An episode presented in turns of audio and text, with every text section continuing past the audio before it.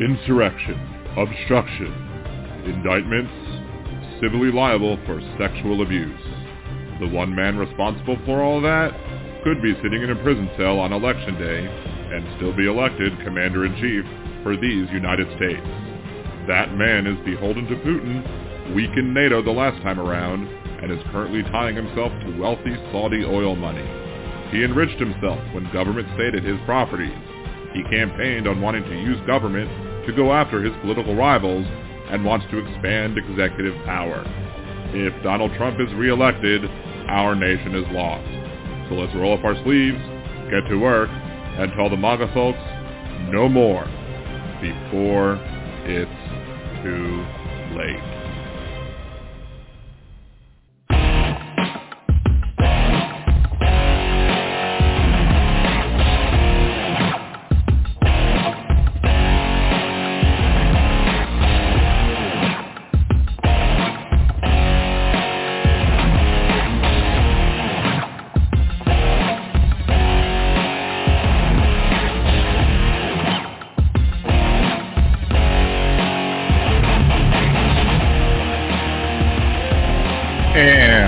Back to Liberal Dan Radio, talking the left, that's right. This is your host, Dan Zimmerman, coming at you from New Orleans, Louisiana. To join the conversation, it's area code 914-803-4131, 914-803-4131. Um, at the bottom half of the hour, we will be talking to State Representative Mandie Landry for a little bit to discuss her reelection campaign. We had her on as a guest earlier. Uh, we had one of her opponents uh, on last uh, Monday. Um, Ed Carlson. Um, and they get along great. They get along fine. Um, and we also had invited uh, Madison O'Malley, the other candidate in the race, to be on the show. She canceled last minute and has not made any attempt to be on the show again. And we are learning why that is the case, uh, as we've seen uh, many examples as to why what there's lots of stuff that uh, Ms. O'Malley has to hide, lots of questions that Ms. O'Malley does not want to answer. Uh, perhaps we'll delve into some of that. Perhaps we won't. We will see. Uh, but as the incumbent, uh, um, you know, we are we are going to see that. Hopefully, this election is this Saturday, and we're going to see what takes place and what transpires on Saturday, and we'll see what the results are. Of course, Louisiana, we have open primaries, and as such, if nobody gets a majority of the uh, ballot in the first round, the top two candidates go into a runoff election. Uh, so we, we will we will be discussing a lot of that. Um, we, me and me and uh, Landry have uh, some problems with the uh, heads of the party so to speak. And uh, we have issues with, with, with the party locally, with the party on the state level. So it's, it's, you know, we have our beefs. Let's put it that way. But how much we talk about that versus issues pertaining to the campaign in and of itself, uh, we'll go from there. But definitely wanted to give uh, the incumbent, uh, the honorable Mandie Landry, the opportunity to come on the show and uh, have her say as well as I've given every candidate in the election the ability to have their say as well. Um, after uh, the interview with uh, Mandie Landry, we are going to be discussing in more in-depth detail of the issues pertaining to uh, Israel, Hamas, Palestinians, what's going on over there. I, I, if you follow my Twitter account, uh, at Liberal Dan Radio on Twitter, uh, you will see uh, that I've I've kind of teased some of that already. Um, and I've teased some of that also at Liberal Dan Radio on Facebook as well, where I've discussed some of that. Uh, however, um, you know, we're going to be discussing most of that. I don't want to. I didn't want to like start talking about it, the the beef, the main portion of that discussion, and then stop to talk to uh, Mandie, and then continue on talking about that. So, so the main portion of the discussion that I'm going to have will be after the interview with Landry. However, um, I will be uh, there'll, there'll, be some little nuggets that I'll talk about before that. But before we get into all that, I just wanted to remind everybody to, if you've not already done so, please remember to like the video, subscribe to the channel if you're not a subscriber already. It's the best way to help the channel. Uh, also, other ways to help the channel with at no cost to you is to just go ahead and interact with other videos, like them, comment on them, share them with your friends if you like them as well. Uh, get your other friends to subscribe. We're trying to make that push to hit a thousand subscribers. Um, once I get monetized, I need a thousand subscribers and enough hours worth of views to become monetized. Once that happens, I'll be streaming also to Twitch.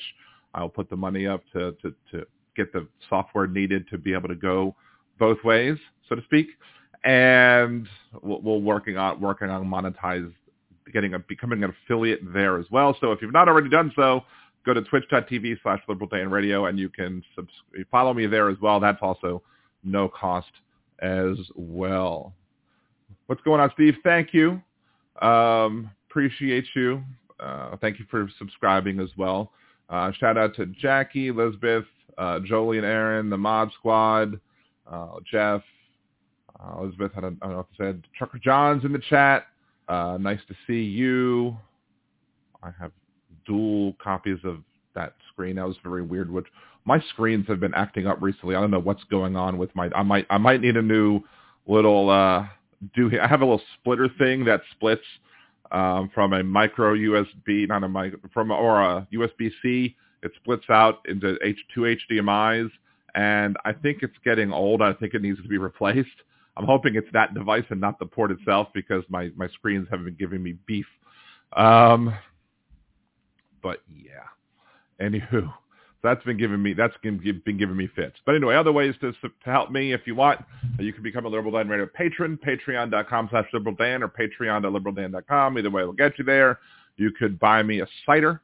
Um, uh, go to the liberaldan.com webpage, click the buy me a cider button, or just go to buymeacoffee.com slash Liberal Dan Radio and buy me a cider that way, or you can Venmo me Liberal Dan on Venmo as well. I don't have Cash App yet. Not as fancy as Hal. So, um, not that having Cash App is is fancy, but you know, uh, I'm working my way up there, so we're, we're getting there. Um, let me just make sure to uh, message Mandie on Twitter just to make sure uh, she has a number nine one four eight zero three nope eight zero three 4131. Just make sure that she has the number just to make sure you have it. She's in the process of doing the final push. Uh, I was I wanted to go today. There was uh, my guest on Wednesday is Britt Godolphy. I also had her on the podcast as well.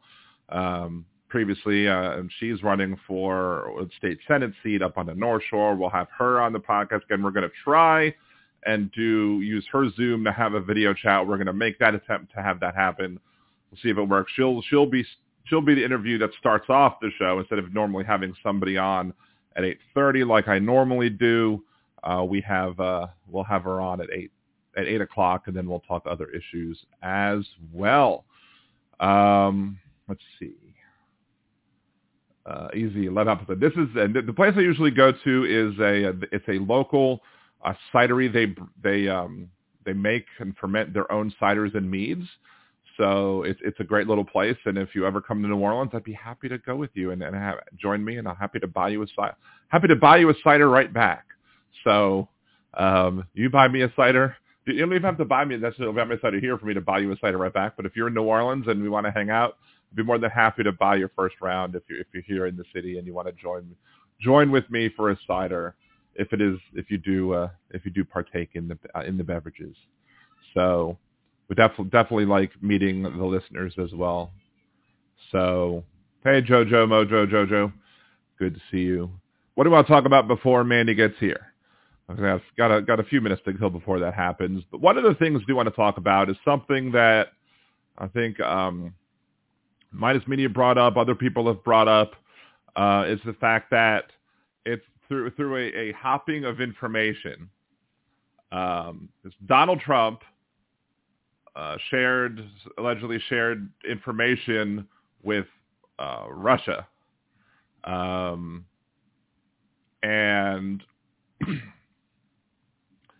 Russia about Israel's Iron Dome, and everyone believes that Russia then shared that information with Iran, and then Iran shared that information with Hamas. So everybody believes that it's possible that the the way that um, Hamas was able to catch Israel so flat-footed on Saturday was that Donald Trump, by giving Russia the classified information, that Hamas was able to get around the Iron Dome system.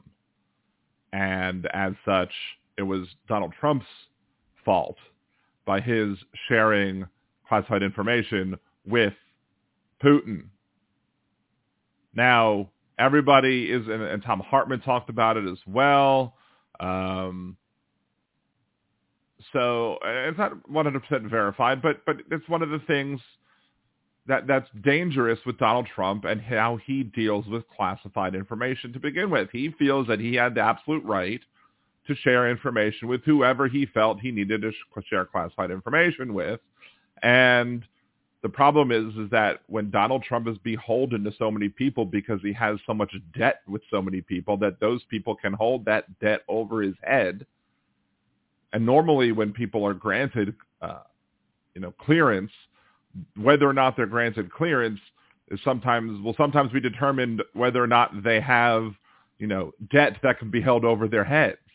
But when you're the president, they can't do that because you're the president. So you automatically get clearance to be able to see whatever it is that you want to see. So, and again, the, the, the link here, a flashback. Trump shared classified intelligence from Israel with Russia and admitted to it, and Israel intelligence feared it would end up in the hands of Iran. And it's like, it, it is hard to follow. Um, added musician and author Mikel Jollett. Trump gave military intel to the Russians. The Russians, who are extremely close allies to Iran, gave it to Iran. Iran gave the information to Hamas. Hamas used it to attack Israel. That's why intel security matters. Republicans do not care. Um, and then Trump's office is probably never going to comment about that. Um, now, we have not seen evidence. So according to Antony Blinken, we have not seen evidence that Iran directed was behind this particular attack, but there's certainly a long relationship. But even if Iran wasn't behind this attack, they might have previously given the information to Hamas.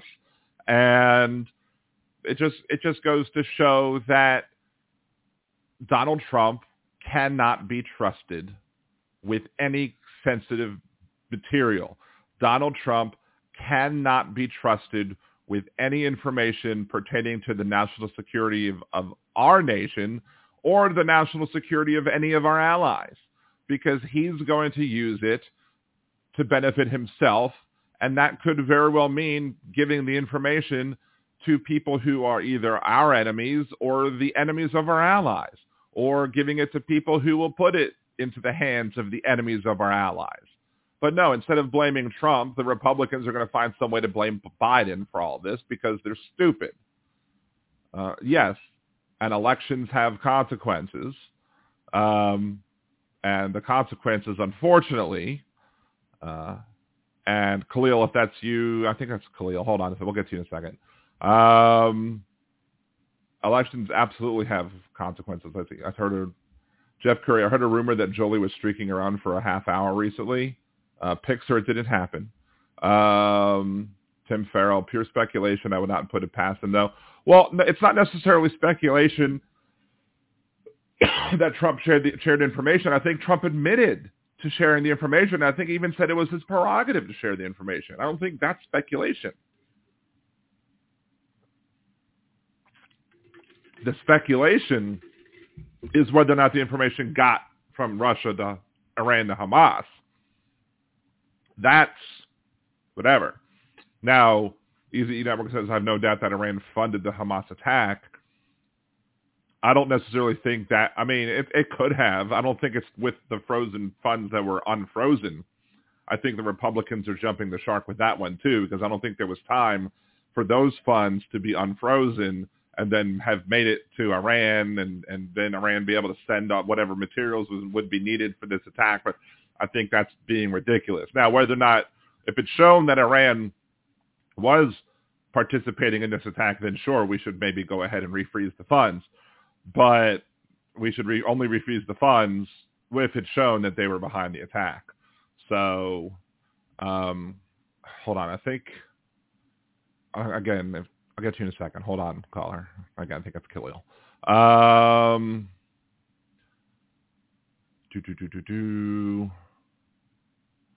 Uh, well, according to this article, it says uh, in May 2017, the former president defended his actions after he was found to have discussed sensitive details about an alleged Islamic State ISIS plot with Russian Foreign Minister Sergei Lavrov and Ambassador Sergei Kislyak in the Oval Office. Trump said he had the absolute right to do so. The intel was said to have been provided to the U.S. from Israel. So the Israel provided the United States with intel, and Trump shared that information with Russia and Trump said he had the absolute right to do so. That's what Trump admitted to sharing the information with Russia with. Um, it was suggested at the time that the former president handing over sensitive information from Israel could have damaged relations between the two countries. Um, if Trump did, that is death penalty level treason. Well, you said it, not me.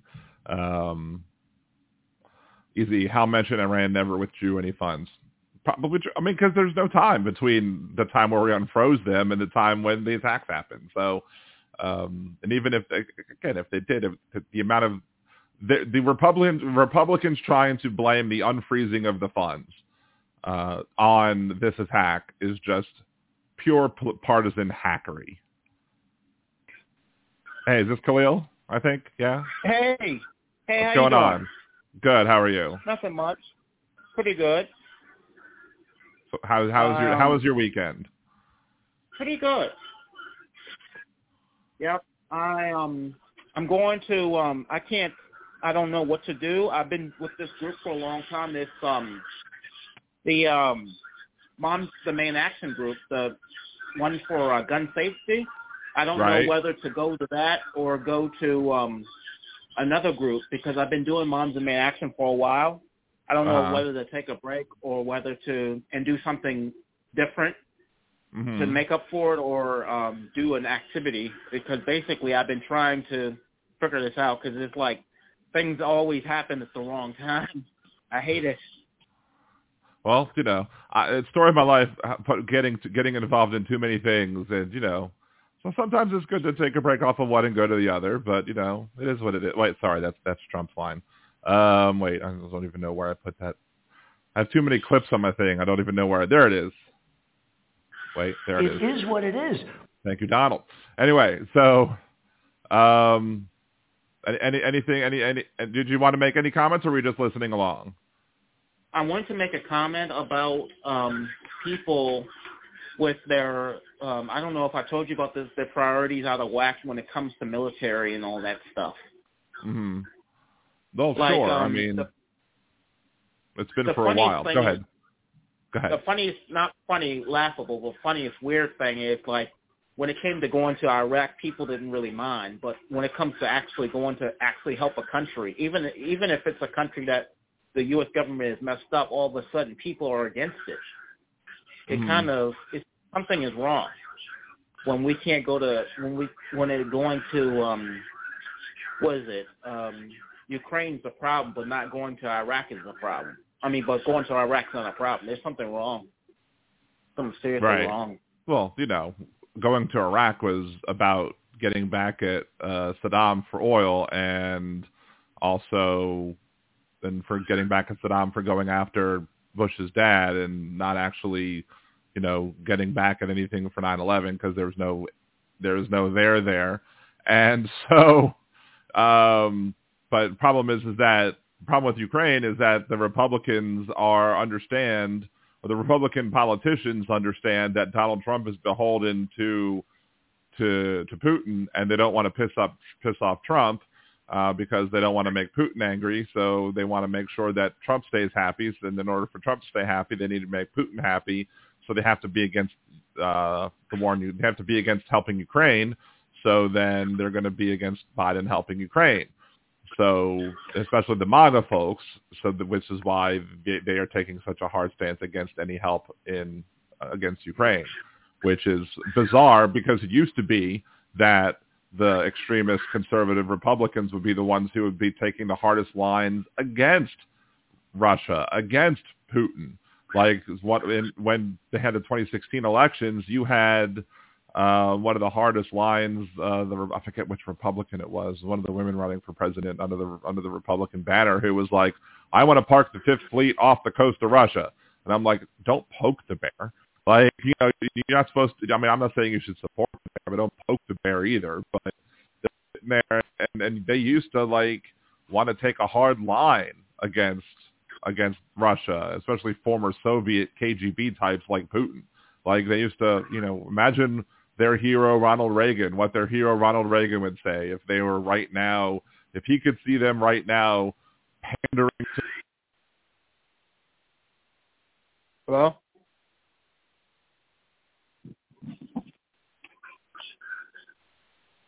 Hello?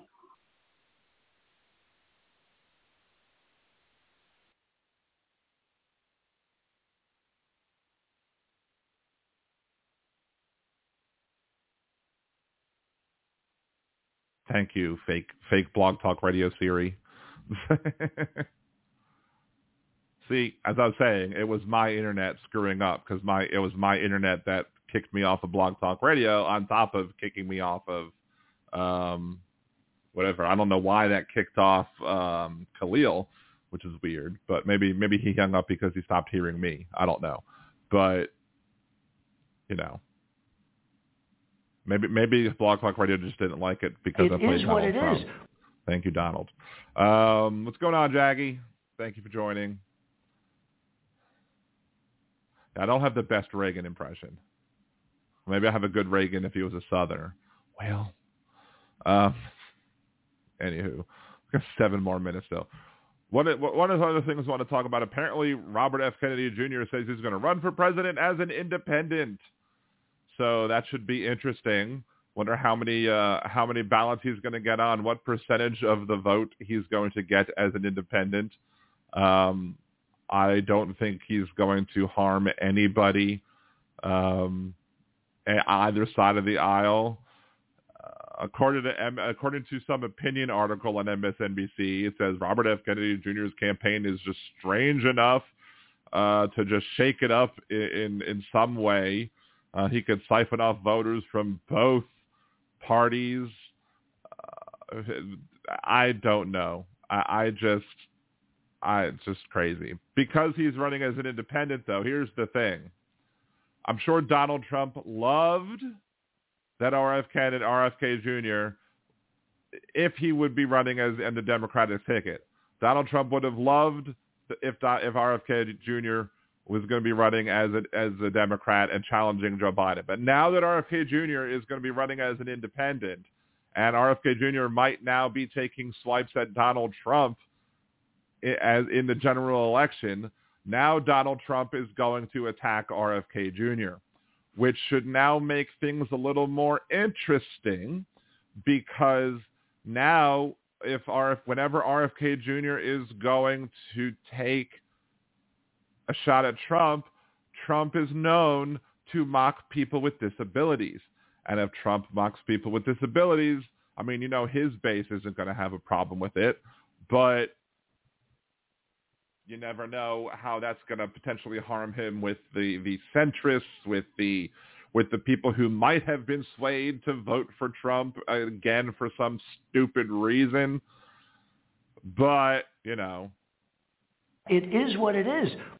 He's gonna he's gonna mock his he's gonna mock his speech impediment just like he mocked uh, the reporter for his disability, uh, just like the conservatives mocked Joe Biden for his stutter.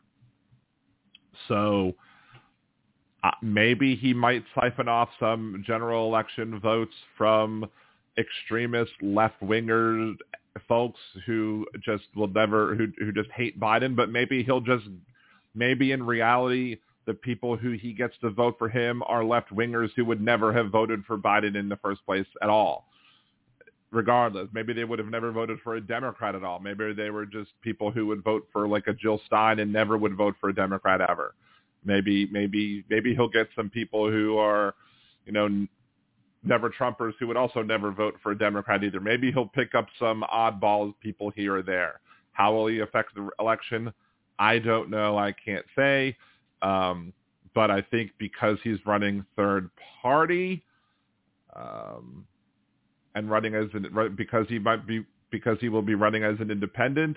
I think that's going to open up the floodgates and have Donald Trump attack him more, which will uh, make all of the people who were who were magically loving the fact that he was challenging Biden now start attacking him for daring to challenge Donald Trump. So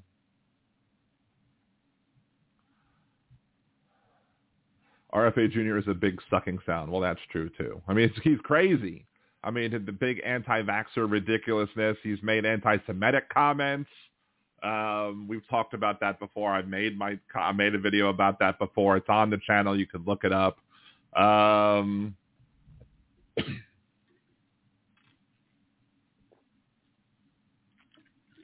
Easy RFK admitted he would take votes away from Trump running as an independent. He probably would. Uh, I hope RFK can take some of the crazy vote away from Trump. I don't know, Wes. I mean, the crazy. I don't think he'll take the crazy vote away from Trump. I think he might pick up some of his own crazy. I mean, the crazy vote that RFK Jr. gets might be some of the crazy that would vote for like Vermin Supreme or whatever his name is from the Libertarian Party. no sane person will vote for RFK. That that could be just a simple that could be just the one question test you need on a on on a, on a gun application if you want to get if you want to go buy a gun. Did you vote for RFK Jr.? Yes. Sorry, dude. You can't get his gun. I you can't do it. I'm sorry. It's just not allowed. Uh, West Web I troll on Magatoid site on Facebook. They say that Michelle. Um, yeah, that's typical par for the course stuff. That you know is all those two are, are this there's one Facebook group that I'm in that basically or the tag group that's that's basically conservatives have two jokes and they're both not funny. Um, and that's usually that that's two of the jokes that they have and that, that neither of them are funny. So um, they repeat that over and over and over again and it's ridiculous. Vermin Supreme, yes, that's that's I think that's the name of the of the candidate who ran for one of the people who ran for president of the Libertarian. I did I did interview one of the one of the Libertarian candidates um, on my show previously, but it wasn't Vermin Supreme. Uh, Vermin Love Supreme is an American performance artist and activist who has run as a candidate in various local, state, and national elections.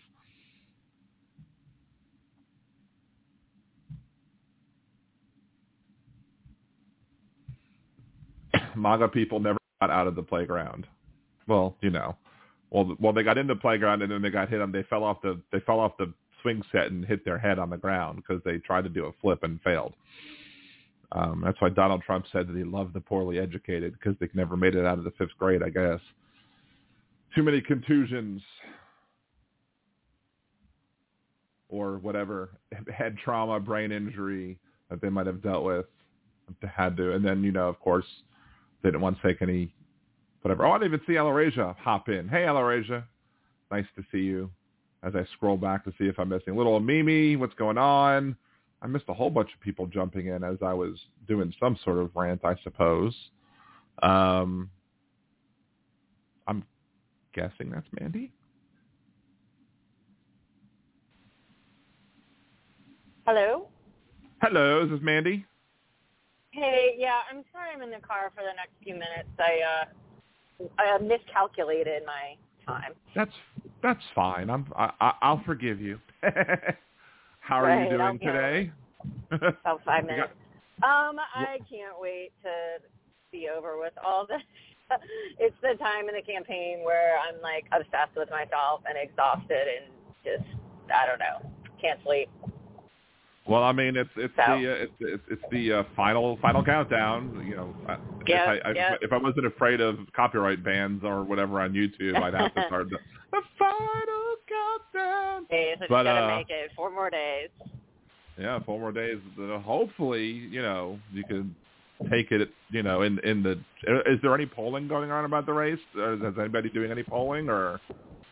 Um, the last one of my race was a couple weeks ago, and you know it was fine. Of course, she started her gross attack since then, but from what I can tell, a lot of them seem to be backfiring.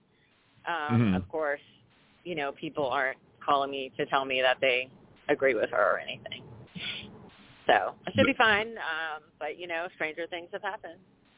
Yeah, I mean, it, it it's it's just so bizarre. Like like I mean, I guess it shouldn't be too biz- I guess it shouldn't be too shocked by all the things that are going on because it is politics, and it is you know.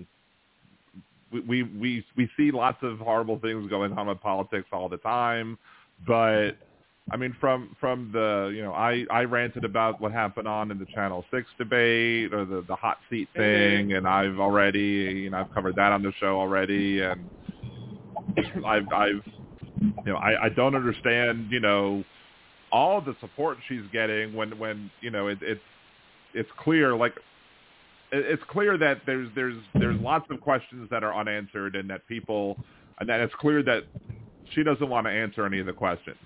And and she doesn't even know how to answer some of the questions. Like and when I was when I was working in the I worked for Pan American Life for a bit, so I've worked in the insurance industry. I mean, I was, I'm a software developer, but as as part of my job, I, I I needed to learn about insurance so I could know how to do my job better. And Mhm. you know, when she was asked the question about insurance, I mean, she said a lot of big words to make her sound like I guess to make her sound educated to the people who don't know. But it was just word salad. There was nothing meaningful in anything that she said. Like You're far from the you're far from the Huh? first person to say that, and you, you're far from the first person to say that or use those exact words. Um, she claims to have a lot of experience helping homeowners post IDA with insurance claims, and look, I'll just say the evidence does not support that at all. Um, the company she claims to have formed with someone else was formed in early 22 mhm. her campaign all uh, candidates and elected officials have to file an annual financial disclosure in August. And so her form said she made less than five thousand dollars from that company last year. And uh, it was the spring when she started talking about her experience in insurance. So her experience could have only been in the prior year, and I guess she charged five dollars a client because she I said guess. she had hundreds. She said she had mm-hmm. hundreds of clients verbally and in writing. So clearly there's something afoot there, but it's hard to prove a negative. But you're right. It's just it's I've heard at all the forums and events, homeowners insurance is a problem. It's a problem. Like no joke. Okay, what would you want to do about it? And she never even copied my talk, talking points, which is what I expected her to do because her entire website and bio is a copy of mine. um, it, it's weird. The whole thing is weird. Yeah, when I read her her bio and her website, I was like, this person is trying to steal my identity. It was so creepy. Right. Yeah. I mean, I mean, honestly, I mean, to talk about other, I mean, the only, well, I will only say of the of, of the other candidates that are running for anything in the election, like there's one one of the gubernatorial candidates uh, is I forget his name, but like he's actually said one of the same things that I've said forever, which is that write if you're going to write insurance in the state, you don't you shouldn't get to pick and choose what you write. Like write everything or write nothing. Because my problem with citizens is that Mhm. we're forcing citizens insurance to write all the bad policies, but we're not letting them to benefit for writing the good policies. So then that's not how insurance is supposed to work. You're supposed to have a big Right, pooling right. effect that allows people to get Mhm. um, to allow people offset bad risk with good risk. That's how you can have as an employer. You know, an employer can write just write a plan for everybody, and they don't you don't Mhm. have it like when like to explain this, I guess, to a way that everybody can understand for health insurance in a health insurance way. When you go apply for when you go get insurance at an employer, you don't have to do any like testing to see whether or not you're insurable because you're you're especially before the ACA because y- your pool was large enough that they didn't have to worry about that because yeah, you might have a bad big health risk, but someone else is going to offset you with their good health risk. So pooling effect is how it works, and Yeah. that's how. It, I mean, Anyway. that's not all of it. Like, of course, like some people end up on Citizens because you know they're in a low-lying area or they won't be insured. But a lot of the uh, policies on Citizens are because companies went bankrupt, right. and those were you know good people, good. Uh, I shouldn't say good people. Um, you know, housing in areas that was not terrible, and but they had not great insurance because of whether it's affordability or that's just what happened. So there there are different reasons, and part of it, you're right, is that citizens have to charge 10% above market rate, and I understand there was a reason given for that when they created it. I don't know the reason now. Right. It, it's it's it's it's screw. But people, yeah. But when you have a you have a candidate trying to talk about insurance, and like I remember, like you you were at your your your birthday celebration Mhm. and you were talking about you know you you have things that you rely on other people where you're not an expert on and you know you Mhm. lean on them for those things and other people have things that lean on you on and that's how it should work so if if you're like Yeah. she's she's a she's a your your opponent is a political novice and she's talking about things that she has no ideas about and so she's making herself look like the novice that she is and not ready for prime time and it's one of the things that is really problematic ab- about you know her initially and then comes things like where the hell did the hundred thirty seven thousand dollar loan come from right, right. And, you know, I realized early on that I realized early on how much she was being controlled by consultants and other people. Because at one of the first forums, she was talking about, you know, trying to slam the redistricting, which she didn't understand at all. And she's like, and my opponent took a vote on X, Y, Z. No, no, there's no way she knows that phrase. No, there's no, Mhm. there's no way. And even outside of politics, you don't probably, you probably don't know that phrase. And that's happened a few times. And like she doesn't understand what she's saying here. Um, and one time she said, she's like, you know, my opponent, opponent has never filed an insurance bill. Well, I'm not on the insurance committee. I have multiple other issues that I work on heavily, but it's like when you're grasping at straws, that's all you're going to find. And right that kind of that shows a lot of what's going on there. It's you know, I hate to say they're being taken advantage of because they're full grown adults who agreed to what they're doing, but that is part of the story. Is that it's their money, that's their marks and um those are my dogs. their Right. marks and um they they wanted this kind of I guess so bad that they just kind of went along with it and had the money and you know there I can't Okay, Max. Okay, I'm gonna get him to shush. Sorry, you're on the radio, Max. Um, hey Max. they went along with it, and they keep going along with it. And the attacks coming my way, that's done in their name, and they're going to have to live with that and everything that's coming out about, you know, her and him. And I'm sure there's a lot more. That's public information that I think they thought either wasn't a big deal or would never come out. And all the all the people who endorsed this, just like they endorsed the person who robbed the bank earlier in the year, they need to be held accountable. You yeah can't you can't endorse someone. All right, buddy, come here. You can't endorse.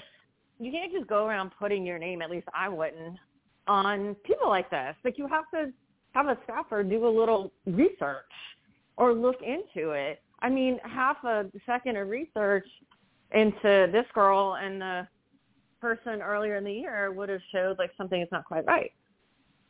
yeah i mean it it it, it had gotten me like so frustrated like i was actually thinking i was thinking about actually running for the state party again because i didn't I, last Mhm. time i tried to run it just it was it, i didn't do well but because that was Mhm. it was against a entrenched uh, against an entrenched person that person's still there but from what i hear that person who Mhm. did support the current party chair is being challenged by somebody already so i'm like okay good if that person is being Okay. challenged already i don't have to do it so it's fine Right. but I still I still may still try and run for OpDec because um Mhm. the only reason I didn't make OpDec is because they don't do runoffs in the in in Right, right. So I, I I I made the spot where if it would have been a regular election, I would have been in a runoff, but because there was no out runoffs for OpDec, it, I I missed it by Mhm. like a seat.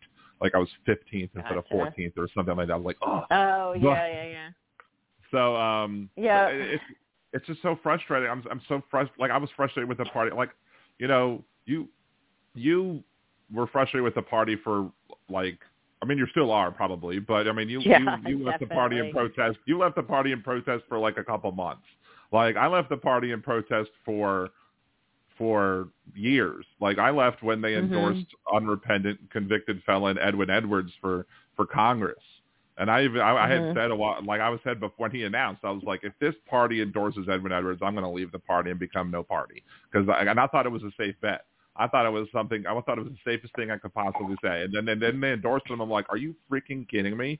So for years Mhm. I was just a no party voter. I'm just, it doesn't mean I'm any less of a Democrat. It doesn't mean I'm any less of of somebody. I still support the issues. I've, I think I've actually become more and more progressive as those years have gone by. Um, and the only reason I actually bothered to re-register as a Democrat in 2000 was because I wanted to vote in the primary. So, um, Right. because that's the only reason you have to be registered as a Democrat in Louisiana is if a or two reasons. A, if you want to, if you want to serve on any of the you know executive committees or whatever, the local DPECs, or or if you want to vote in the primaries. But you know their feelings are mega hurt about you know the fact that people might dare question their their authority and you know they're they're they're big mad Yeah. about it and Yeah. well unfor- you you you i mean you're the most if not the, you're one of the most if not the most progressive people and and they're spending so much money and time and effort against you instead of put spending putting candidates into elections in other districts and even if those people wouldn't win it would help get out the vote for the statewide races like Oh yeah. Well, I mean, she's useless, but two points. Um, one, you hit on that. Well, maybe you didn't hit on. I thought about it. Some people don't understand that leaving the party doesn't. Some people think leaving the Democratic Party means going to the Republican Party.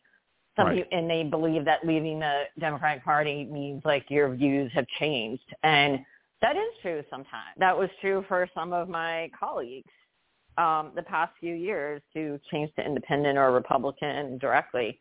And I, I get very frustrated when people accuse me of that because I'm like, you only know me because of my politics. How could you think that changed overnight of all people? Like Right. you know abortion and guns and sex work and you know all this about me and probably think I'm too liberal. How could you think that's that's what it is? Um, the second thing about why they didn't do anything elsewhere and did something here, I mean, it's kind of two things. Like, I definitely think people in the party, like Katie and others, push her to run. I also think it's chicken and egg that they wanted to run. I keep saying they because it's her and the fiance together. Um, right I think they wanted to run. I think they like saw them as oh money and let's get back at this B who talks bad about us all the time, and uh it's just like petty and personal and and so that was part of it because it's not the party's money. Well, you know what? On her last report, we'll see if the party gave her money. Wouldn't be surprised. Um, right but just that they're giving all this attention and all these people are piling on for no reason. They know that I'm going to win. Like, and if they don't think, if they don't know for sure, they know it's going to be close. So like the same, like some people who didn't get involved last year are getting involved. So it's weird to me why they would do that. But you're right. Like there, there's just a lot of attention and energy and now media on this but I think the silver lining is like the article written about this a couple weeks ago by James Spence starts out by saying, "We didn't recruit." Like, like the legislature is already a Republican majority, which I think set the tone for this is all messed up. You know, right that's what I think. Looking at it, it's like starts out like, "Hey, this party is messed up. Let's talk about this race, which is even more messed up." right yeah i mean that, that's the thing yeah the, the, the before before the ink dries before anything else there's there's before the election even is over the republican party is going to control the legislature done i mean that there that, that they ha- this, they this- have a majority. Yes. they have a majority there there's that will not change in this election Yep. it, it's it's just a matter of who will be in which seat and Well, it's a matter of supermajority is the next. Uh, yeah, it's a matter of supermajority as well, but it, Um, and that's not even that's not even to be determined in this election because, well, unless, well, I would even argue that if if somebody there'll, who there'll runoff. if somebody if, if if somebody supported by Katie Bernhardt is in your seat, which knock on wood doesn't happen, um, the that that is somebody who I would question whether or not would remain loyal because I don't think Katie Bernhardt is a loyal Democrat. I mean, she supports Republicans. Um, she supported Republicans against, Ed, against Yeah. John Bel Edwards. So I mean, you, maybe you can't say that. Maybe you can't say that, but I'll say that. no, she has. Um, I've I've seen that where people think this girl was switch. I don't really think so because, you know, she's in the in crowd. Well, whatever it is, I call them the sorority. uh-huh. Um, he's a sorority president. Um, you know, there is in that world or wants to be in that world. So like switching to the other side is like, uh, I don't know if it'll happen. And then, you know, we lost two Democrats, well, three. hmm We've lost three white Democrats in the last couple of years to the Republican Party, and one of them is very old, Francis Thompson, and he'll do whatever he wants anyway. And Right. then uh, Melinda White and Jeremy Lacombe, and I'll just say that I don't think they're real accepted, Right. which doesn't surprise anyone because you know they're probably going to vote the same. I don't know. It's just it's hard to switch back and forth for anyone. Um, get out of there. I don't I don't think she would switch though, but there's definitely other areas of the state that are questionable. But honestly, Mm. like Democrats have would have to win all of these open not all of them. They would have to win a fair amount of these swingish, purplish open seats to prevent a super majority. I'm not sure what the number is, but I mean this year we ended up 71 33 1 is that math um and Mhm. started out with 69 because two switched no three switched but melinda was an independent for a while and then one person went for independent to d so it was always a little squishy but we ended up Right. super point is by that one it, it would it, would have been a lot easier to do so if you know more effort was made outside of a safe race. oh where, where, For sure. Because there's seats and- that are winnable with a good candidate, for Right. sure. And there was no recruiting. So, okay, so I'll just say this. I have not met any of the candidates running in the open seat. So, I, you know, I have no idea about really about them because I've been focused on my race. But when you don't recruit, especially in tough areas, you just end up with whoever decides to run. And someone getting into a race at qualifying is always, always behind. Like Right. it's so hard to get a campaign together. You know, you can only you can only have a hope if you've been involved in the community and really out there.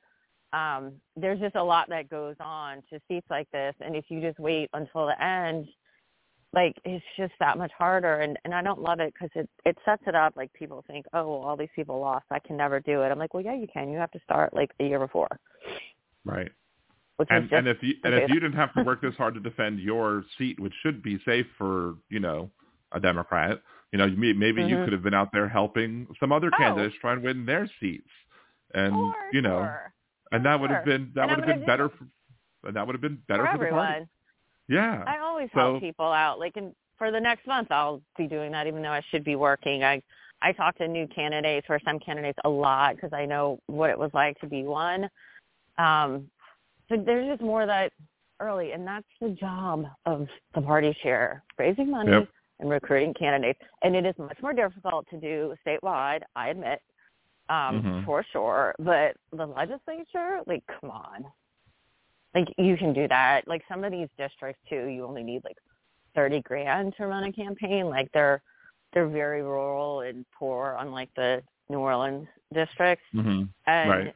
Maybe maybe you won't be able to win because it's like seventy percent Republican, but you can put together like a solid race. Go Right. find the police juror or, or the or the school board member in the area. Right. So it's just frustrating, right? Because there's all this energy on defeating me, and I don't know. It's kind of flattering sometimes, but in a Well. really messed up way. Well, I guess really that's the silver lining. way. The silver lining. yeah, all these You're the people are threat. lined up. The, the most powerful man in the state is like kicking the little lady whose entire entire uh, career in politics has been about women's rights. So me and let me tell right. you, me and my wife both were very upset at Troy Carter for when he endorsed when he with his endorsement. We were just, uh, I Mhm. mean, we we that that that was not we were not happy with that. we not I at was, all. I was surprised and not surprised. I've I've always liked Troy and had a decent personal relationship with him. Um, but you know, there's a a team that I'm not on um, Mhm. that that exists. But I was a little surprised that they're smart politically, and it's. I mean, they have to have seen polling. Like, come on, like it was going to be tough for her.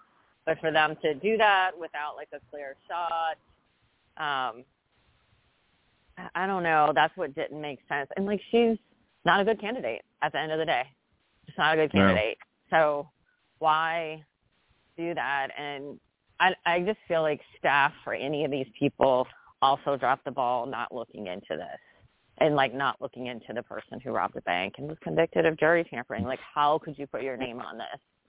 Right. How could you put your And if- on this? And if I'm and if I'm and if I'm running for office, and if I'm running, especially in, in a Democratic district, and if I'm running in the most progressive district in the state, and if if the Orleans Parish Republican Party endorsed me, I I would be vocal about it and say I don't accept the endorsement. I Well, would be like, you don't go to thank the you, meeting. but no, thank you. I've, I've never. No, that's the thing. You have to physically go to their meeting, which I never Hmm. go to.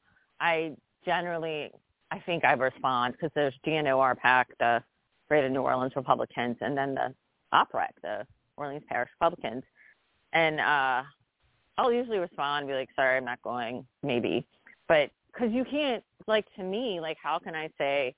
I'm left and progressive, and I went to a Republican Party event and asked them to help me. Like that is Right. insane. It doesn't make any sense. And I'm fine. Right. Like, and they'll point to things like that. Like, look, she doesn't get along. I'm like, my Republican colleagues and friends are the reason I pass bills. Like, I can do math. you need math to pass bills, but I don't go ask them to endorse me. Now, in a swing district, it would make sense. right.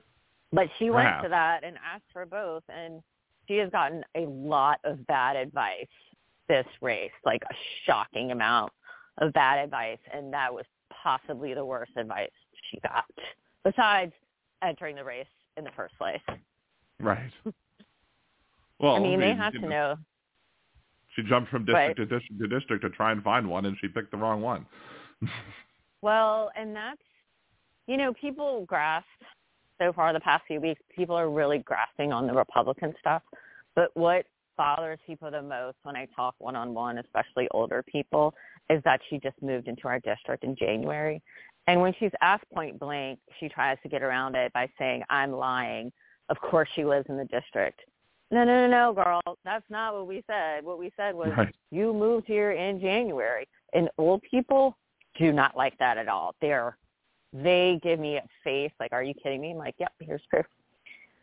And that I don't know, like these people helping her, I don't know why they thought like crazy, you know, investigatory lawyer wouldn't find all this stuff because it's sitting right there. It's sitting right there on the open. It's all public records, all of it. and and to and, And to attack and to attack okay. you for being a public defender, or not a public defender, but a defense attorney.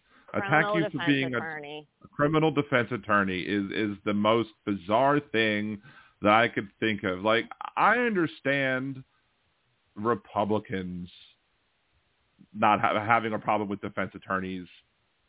You know, not Yeah, you're, you're, yeah, you shouldn't be a they're you shouldn't be a but yeah. Democrat. You shouldn't be a Democrat criticizing people for being a defense attorney because that defense attorneys again, as I said to you, you know, when I messaged you, defense attorneys play a vital cog in our in our system of justice, and even if the person is guilty of sin, if you do you, you doing your job means that you make sure that the people as a as a defense attorney, you make sure that the people who are trying to convict your client do everything by the book, and you make sure that they do everything by the book. And if they end up getting convicted, it's because they did everything right and didn't do anything wrong. Like. Or maybe, or maybe if they are guilty as in, and that you maybe you get them to plea and and don't clog up the system with someone who's really guilty. You know, Mhm. it's well, it's yeah. I I just don't it's understand. Not even. Sorry. I, I, I, I, it, it just bothers me when people attack people who are criminal defense attorneys because of, of the vital, Oh. Mhm. the vital important part that defense attorneys play in our system of justice, especially with the amount of people who do get wrongly convicted, who do get wrongly accused, who do get wrongly. I mean, I was once wrongly accused of something, and I mean, it never got that far because it was so blatantly obvious Mhm. that it was a false accusation. But it was, and it was so long ago. But and and that's Yeah. it's just so it's so absurd. I mean, there was one of my one of the highlights, I guess, politically of me was what was it? It was I think it was the Jason Williams election, and and his opponents, uh, his opponent was going after him for being a, a defense attorney or whatever, and Mhm. I like yeah. I like tweeted at him, uh, I tweeted about the race or something, you know, at both of them, and then I watched the debate the next day, and he used like all of my, uh,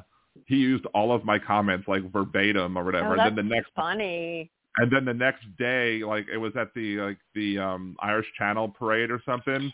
And like Mhm. I saw him, and I was like, "Hey, it's Liberal Dan," and he was like, and he gave me like the biggest hug, and then it was like, "Hey, come meet Evander Holyfield," and I was like, "Okay." Oh, that's cool. And I got to meet I got to meet Evander Holyfield, and the first thing I did when I shook his hand is I checked out his ear, to, and I was like, "There's still a little chunk missing," and like it was it was the most surreal thing ever. But yeah, like it was.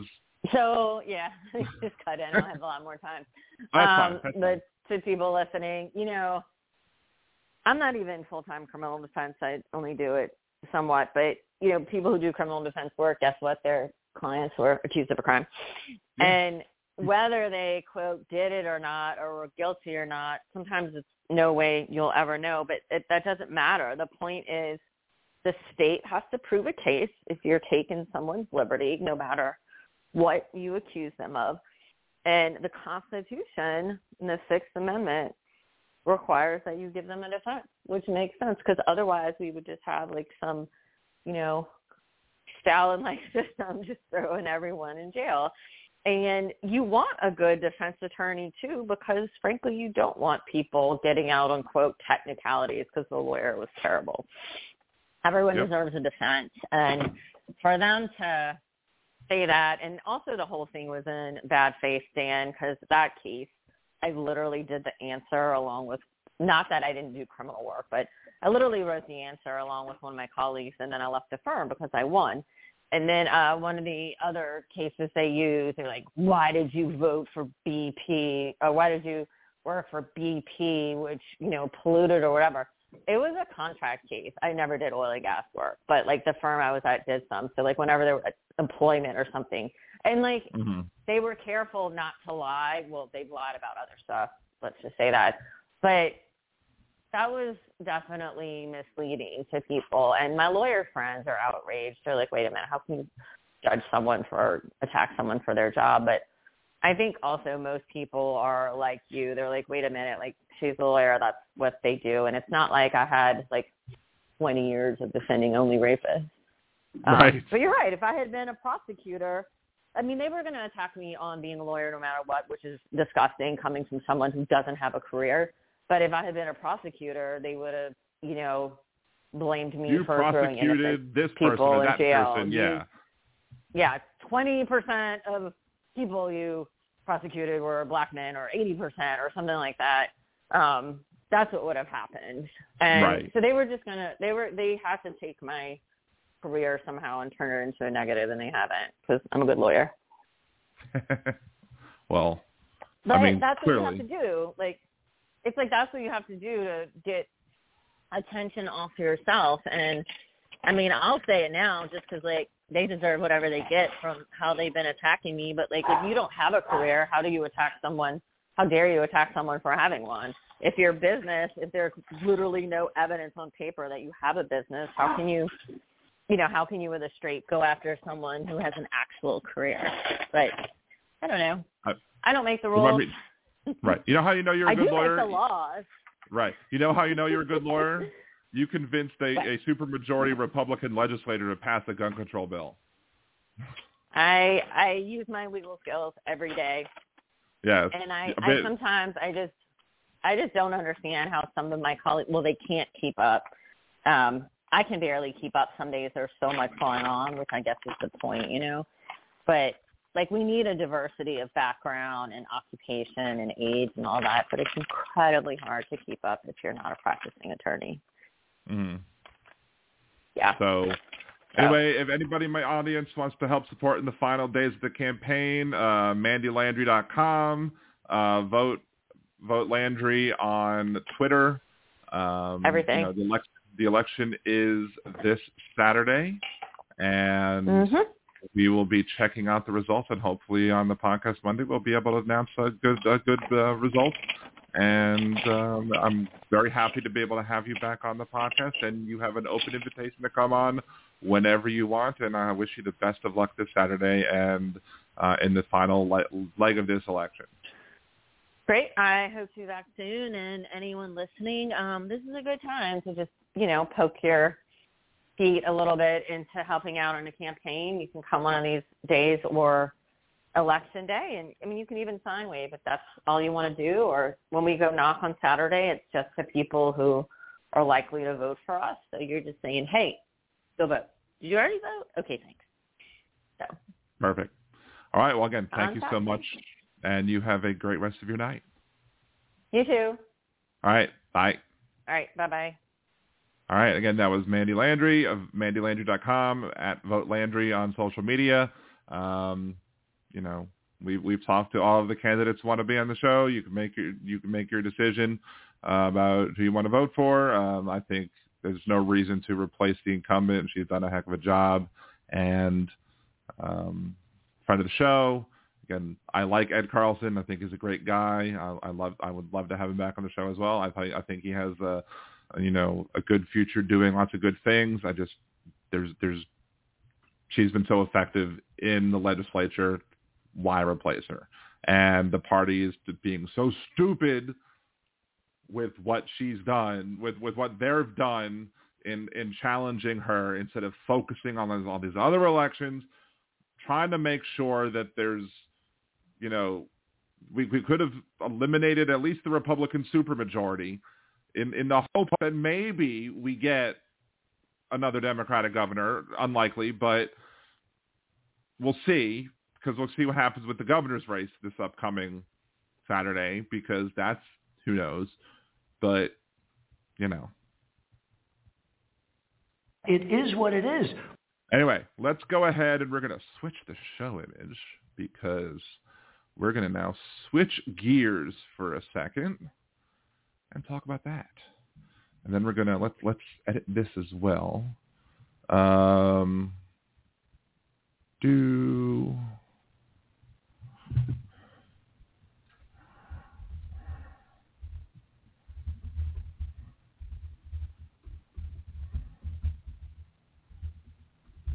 Palestinian.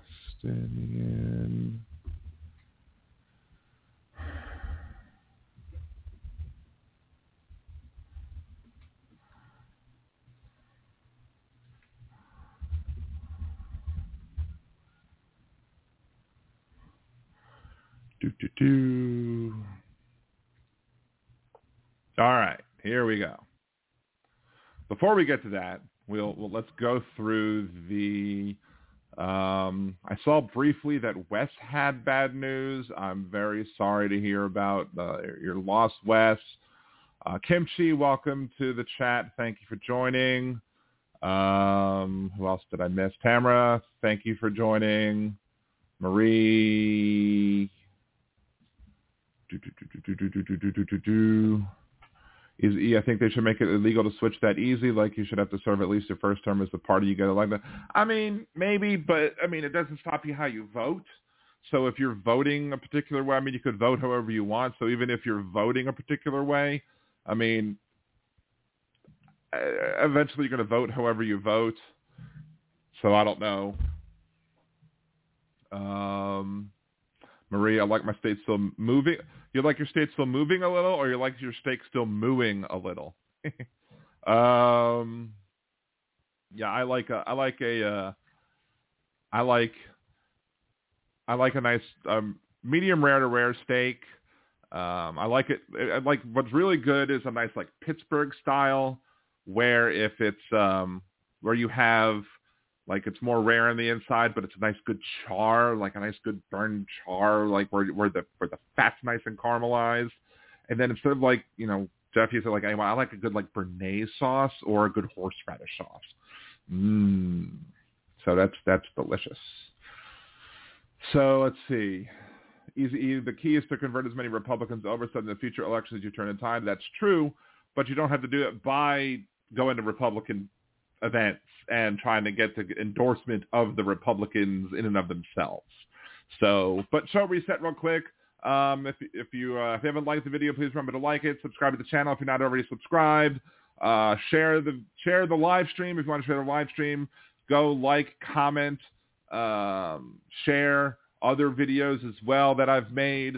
Uh, try and get the um, what's it called engagement up because the, that's the best way to get other people watching the videos is if you engage with other videos in the channel that that's at least my understanding. Um, that you know so that that'll get other people engagement that'll get the views up because we need to get the views to 4,000 hours in a year plus the subscriptions up to 100 or to 1,000 once both happens I can get monetized and then we'll start streaming on Twitch as well. Go uh, follow me on twitch.tv slash liberal dan radio um, Liberal Dan Radio on Twitter, Facebook, um, liberaldan.com. I'm Liberal Dan Radio on TikTok, um, which sometimes I'll have lots of views on those things, but I don't know.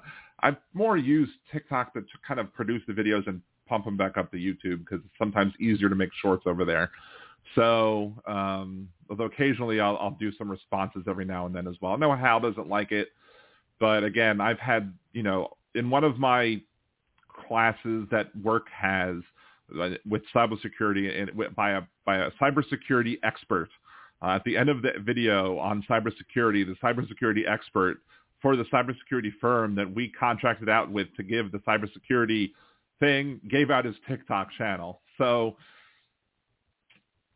I might go with the cybersecurity expert over Hal on that one on on whether or not um, on whether or not it's a good idea to um to use TikTok or not. But, you know, y'all can make your own decisions on that one. I'm not going to be judge. I'm not going to judge either way. So, um anyway. So we are going to have a discussion, I guess, now on, see, Trucker John. I share the S out of the show. I appreciate you, Trucker John. I appreciate everybody who helps. Um, Elizabeth, I wish I could still be not sober. Nice. Marie, no mooing. LOL. Um, Aaron, I know no TikTok for you. No Temu for you either. so I'm gonna try and cut some of these up and, and chop them up into into smaller bits as well. I haven't made any other bits for this week yet because um, I was very busy. I had I went to the Depeche Mode concert on uh, on Saturday night. I was a last minute buy. Hung out with a friend of my wife's uh, both Friday night and Saturday night. Uh, did a whole bunch of thing over the weekend. Um, watched some football. Watched the Orioles lose on Saturday and Sunday because my Orioles made the playoffs, and then we managed to lose the first two games at home, uh, even though we're the number one team in the American League. What's wrong with you Orioles? You're ruining this for me. So the um, the Depeche Mode concert was pretty cool although they didn't play all the songs that I know. They they did play one song that I forgot that I knew, I guess, but they didn't play Strangelove, which is weird. I but though when I saw the set list and I saw what the set list was and I compared it to previous set lists, I was like, okay, we're not getting Strangelove today. Um, and then the the problem with their set list was like all of the songs that I knew except for that one that I was like, oh, I do know that song. Um, was all the other songs that I really liked were at the end of the show. So I probably could have shown up like an hour late to the show or like two hours late to the show and not have missed anything that I really, really wanted to see. Uh, because they had the opening act, which was fine, but they weren't great.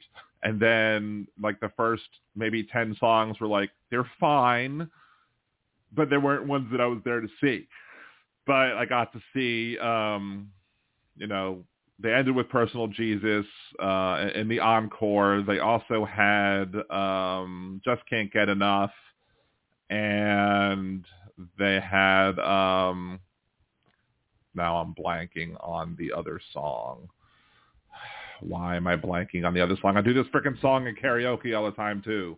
Uh, enjoy the silence, duh.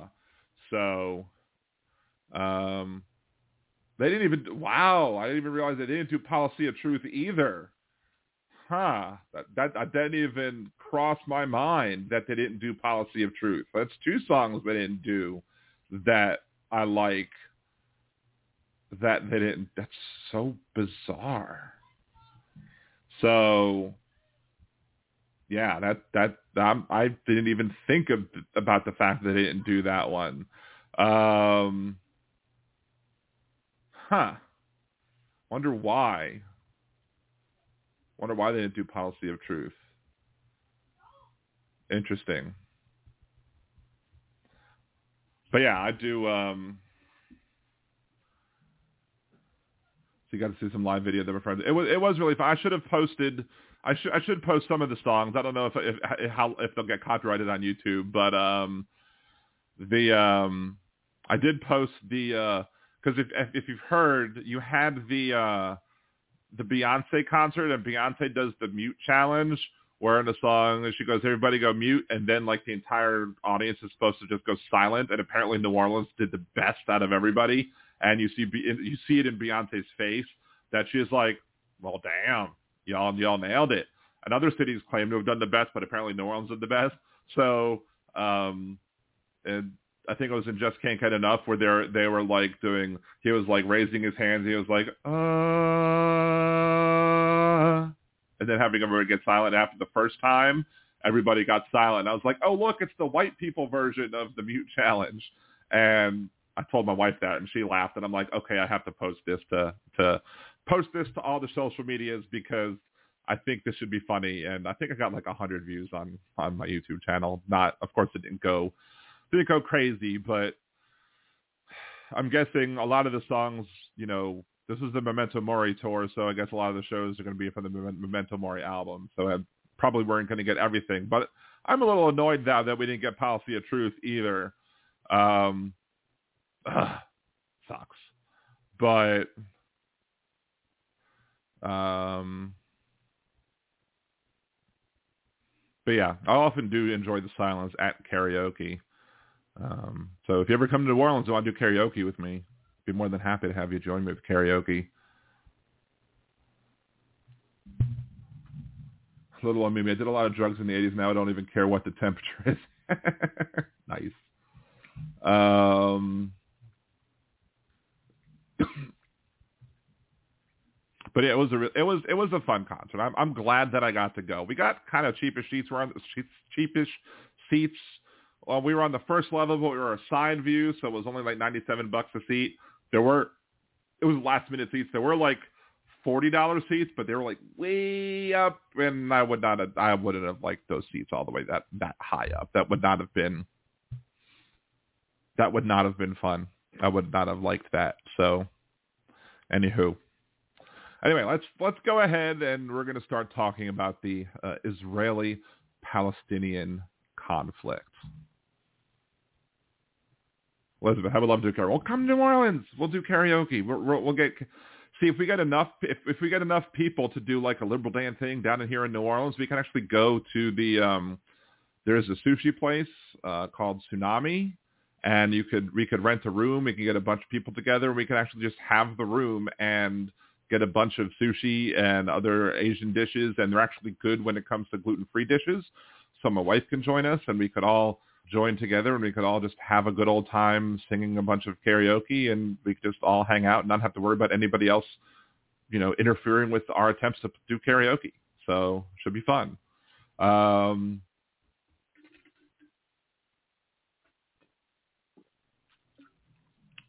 Tim Farrell is trying to channel his um oh what's his name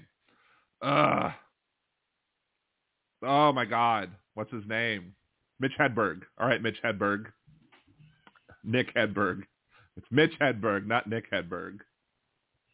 Um, I have a. I don't know where the phone is. Um. Now looking for the phone. Okay, what are you looking for? I'm here to get the cord. Okay.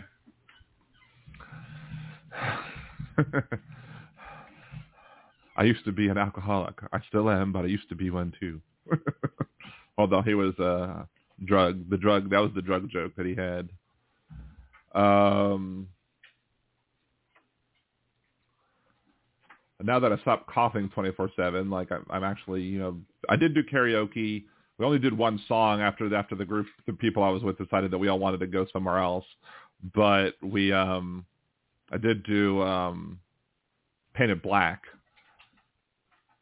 and then we all decided we wanted to leave. I was gonna do um, what you call it, um, the Patrick Swayze song, um, "She's Like the Wind." I hadn't I had never done that yet either, but they wanted to leave and I was even though I was the next song, they were like, "Let's go get something to eat." I'm like, "Fine, I won't do my I won't do my other song yet." Um, yeah, Mitch Hedberg was great. He was so funny. There's some guy on on TikTok who does like who who comes up with these are jokes that are inspired that are, that are inspired by Mitch Hedberg. It actually does a pretty good job with it. So Anywho, all right, we're really going to start talking about the Arab, the Israeli-Palestinian conflict, um, and I'm going to start off with my main rant. All right, my main rant with the uh, Palestinian Hamas Israel problem is this: is that ultimately it comes down to conservatism.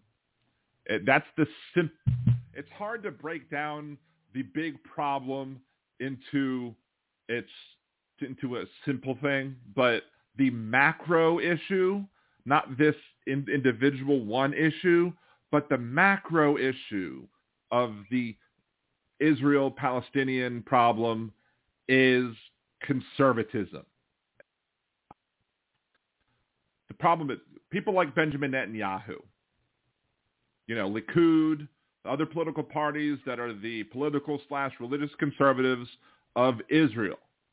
They will keep pushing the settlements into the West Bank, taking land, occupying land that should be part of the Palestinians, that should be controlled by the Palestinians.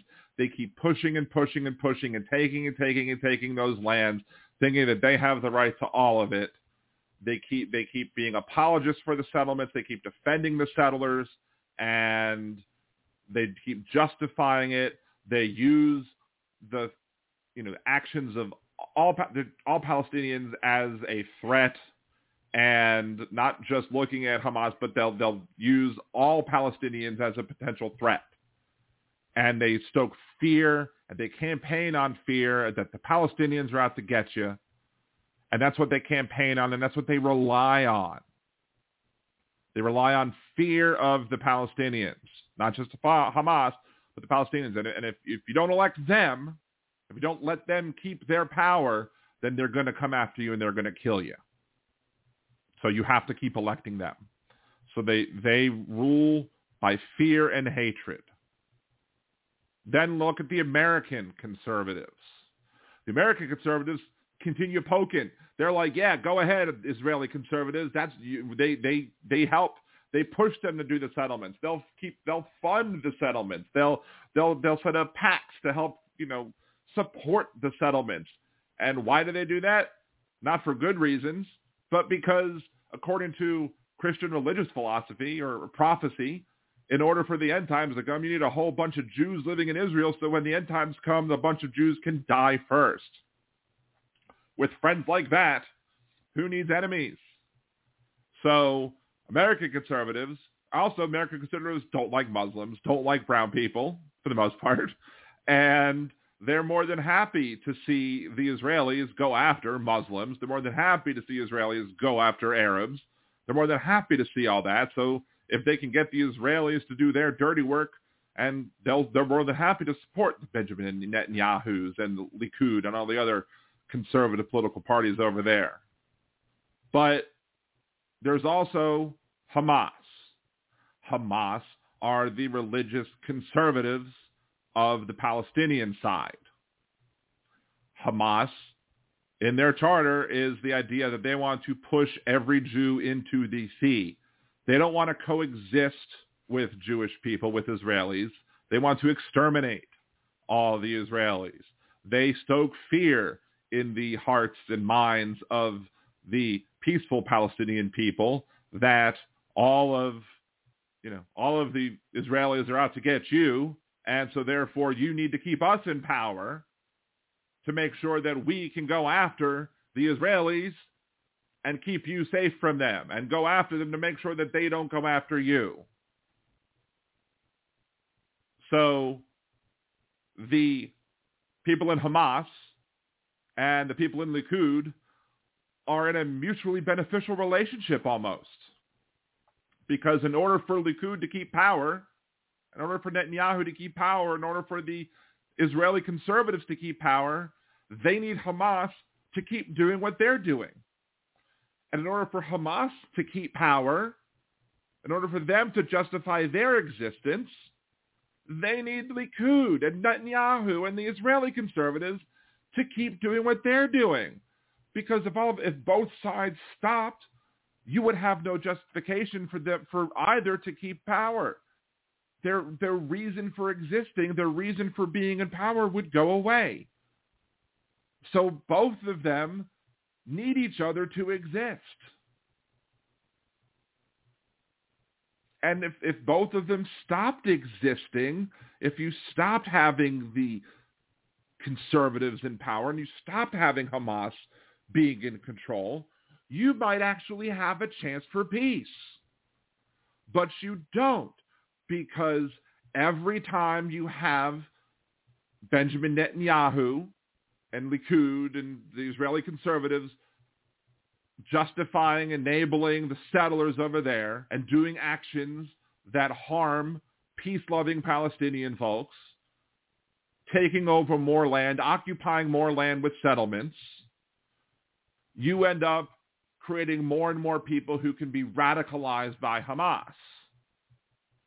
And then every time you have Hamas launch an attack, kill an innocent person, kidnap somebody, every time that happens, you create an additional person who now wants to vote for Benjamin Netanyahu who to keep, you know, strength in power to make sure that you're going to fight the people in Hamas. It's a self-perpetuating cycle that somebody somehow needs to stop. And so far, nobody is finding a way to stop the cycle. There's nobody to break the wheel to keep the to, to prevent the cycle from keeping on and going. You need some some way to stop that wheel. And this is not a whataboutism argument. This is not a well they're doing a two argument. This is a this this is a macro argument about macro responsibilities. This is not even touching on what happened this weekend. This is just touching on the overall 10,000, 30,000 foot overview picture of the problems that are going on in that area.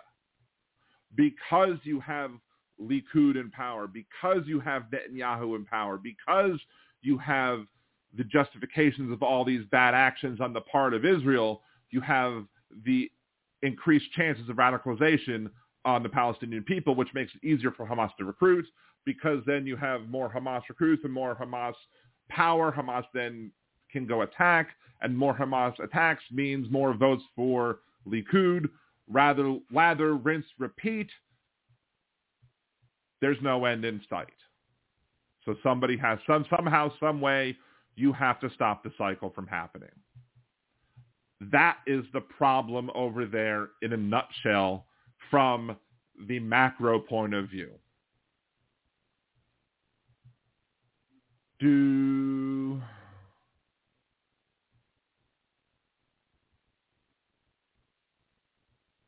Jeff Curry, my son needs to talk to. You. He told me he doesn't care for Journey's music. the horror. um,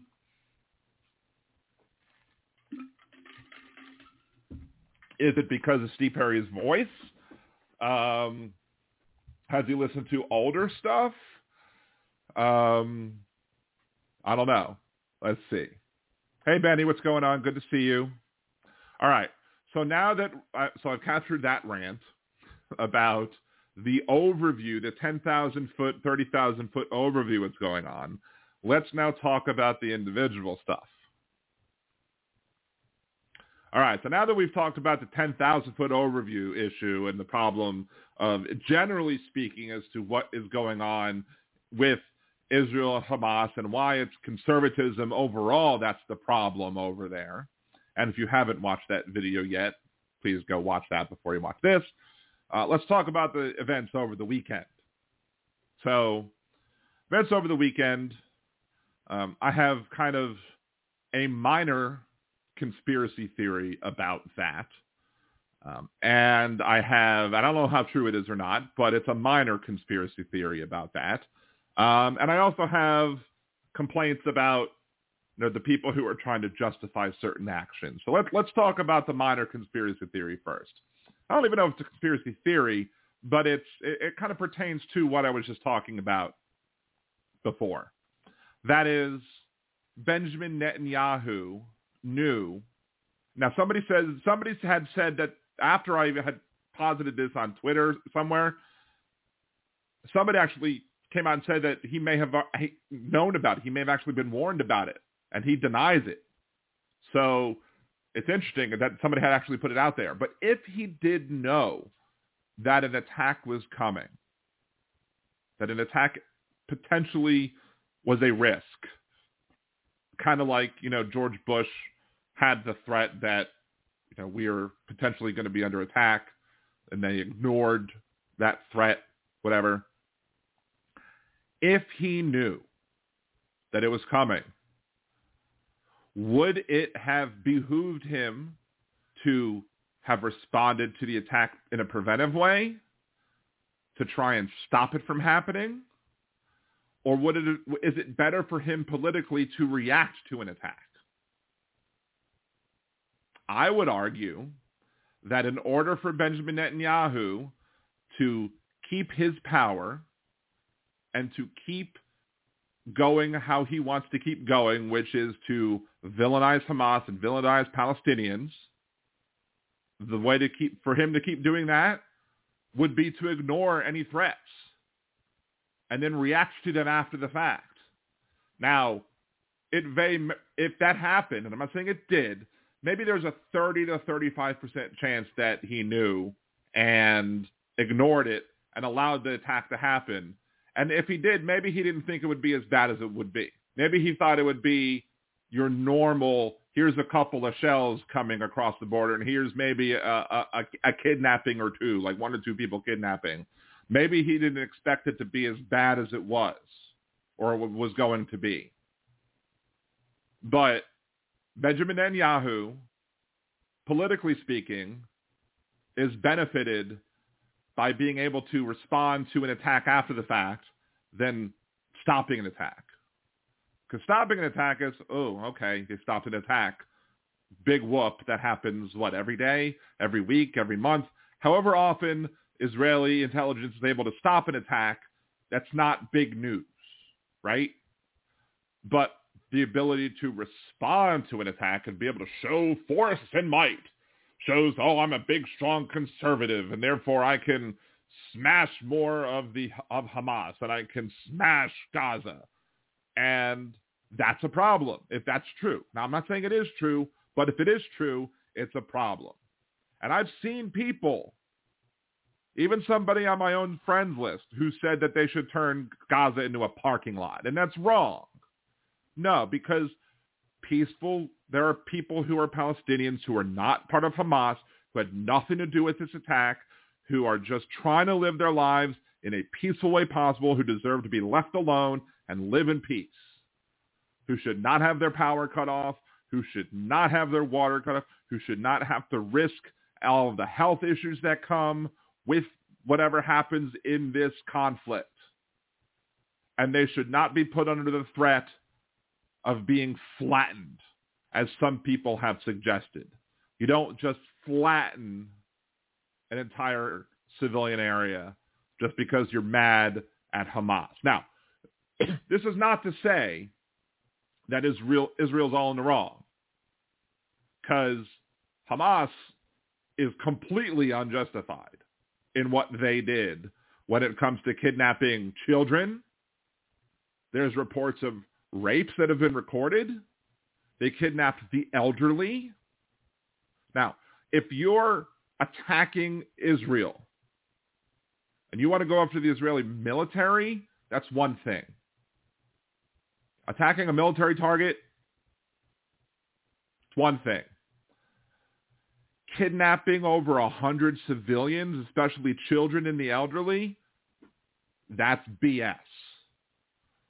One could make the argument that because of the way that the Israel Israeli military works, that every adult, able-bodied citizen is technically a member of the military who could be called up at any time, specifically of a particular age. I'm not going to go into all that. Children? No. The elderly? No. Those? No. That that's absolutely wrong.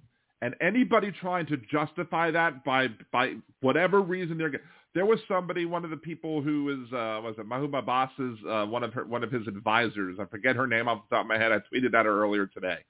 Uh, she was trying to say, trying to avoid the question by saying that because uh, you have the, the situation that you have of people living in Gaza, that that is what creates the situation. And look, I've said even in my last video that by Israel doing what it does, it creates a situation where you potentially radicalize people to join Hamas. And now I'm, I'm, I'll still hold on to that. And by occupying land, by creating settlements, that creates the possibility of you radicalizing more people who want to join Hamas. I still stand by that. But that doesn't justify the kidnapping of the elderly and children. It doesn't justify the threat that you're going to murder children and murder the elderly if they do, if if Israel does certain actions that you don't like them doing. Right? So if Hamas does these things, they are no way going to help themselves on the world stage. And Hamas has done plenty wrong too in the past. Like Hamas will use people as human shields. Like there was there was a report where a reporter was talking to uh, somebody who lived in Gaza, and Israel, when it attacks a building where they believe Hamas is operating out of, they will call the people who live in that building and say, "Look, we believe Hamas is operating out of this building. We are about to level it. Get out." And the person who was a Palestinian living in Gaza said that he was on the phone with uh, the Israeli military for like 45 minutes, basically saying, okay, and Israel, the Israeli military made sure that every civilian was out of that building before they bombed the building. So showing that Israel wants to reduce civilian casualties as much as possible, which is not Hamas will put their military equipment in civilian buildings. Or sometimes Israel will call and say, we're going to bomb this building, make sure that it's empty. And then Hamas will be like, hey, kids, go play in this building. And then they bomb the building, and then Hamas will be like, Israel killed these kids. No, you killed these kids because you put them in the building when you already knew Israel was going to attack this. So Hamas, and again, Hamas is a organization that has in its charter to throw every Israel, every Israeli, every Jew into the sea they, as part of their organiz- organizing charter, has listed genocide as part of it. So you cannot have peace with an organization that wants to kill every one of you. How do you have that? How do you have peace with Hamas? It's damn near impossible to have peace with Hamas in charge of Gaza. Someone else has to be able to be empowered to take control over that. But I would also argue, how do you have peace with Netanyahu in charge? Because Netanyahu also wants to keep his power by stoking people's fear in the Palestinians, in Hamas, in and then you're you're right to be fear, fearful of just Hamas, but Hamas is running Gaza. They're, still justifying the settlements in West Bank. You're still doing activities that are radicalizing people that have nothing to do with Hamas. So, and look, and, and I'm not saying that you're, again, Hamas is not at all justified in kidnapping children and kidnapping the elderly because of anything that Netanyahu does. That doesn't make Netanyahu any less garbage. Doesn't make Netanyahu any better of a leader. It doesn't make anything I said in the previous video any less true. And it doesn't make any of the people who are calling for like the flattening of Gaza any less garbage.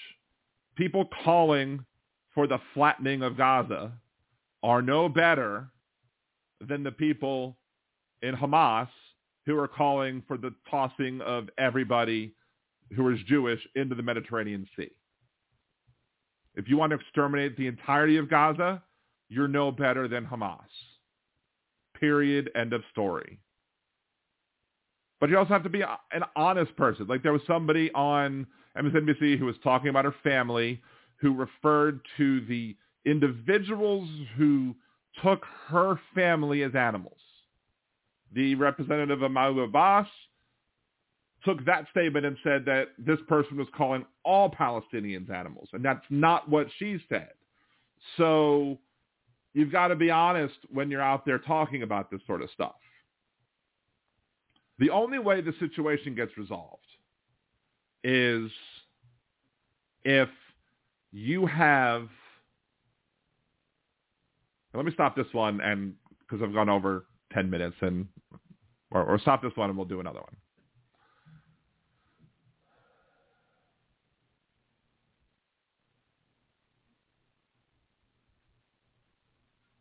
Let's let's respond to some things.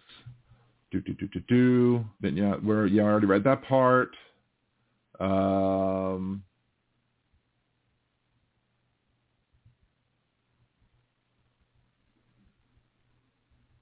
He wants to undermine the Supreme Court. Well, that's true too.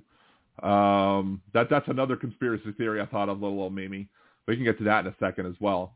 Um, see, Steve, thank you for joining. Appreciate you. Um, last night I had an Uber driver as a passenger. He told me once he drove a passenger from Vegas to Bakersfield, it only paid 160.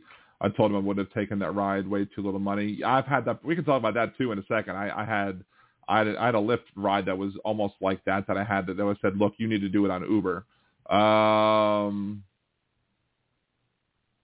West Web, give the West Bank to Jordan. That's another thing too. We can talk about that in a second as well. Um,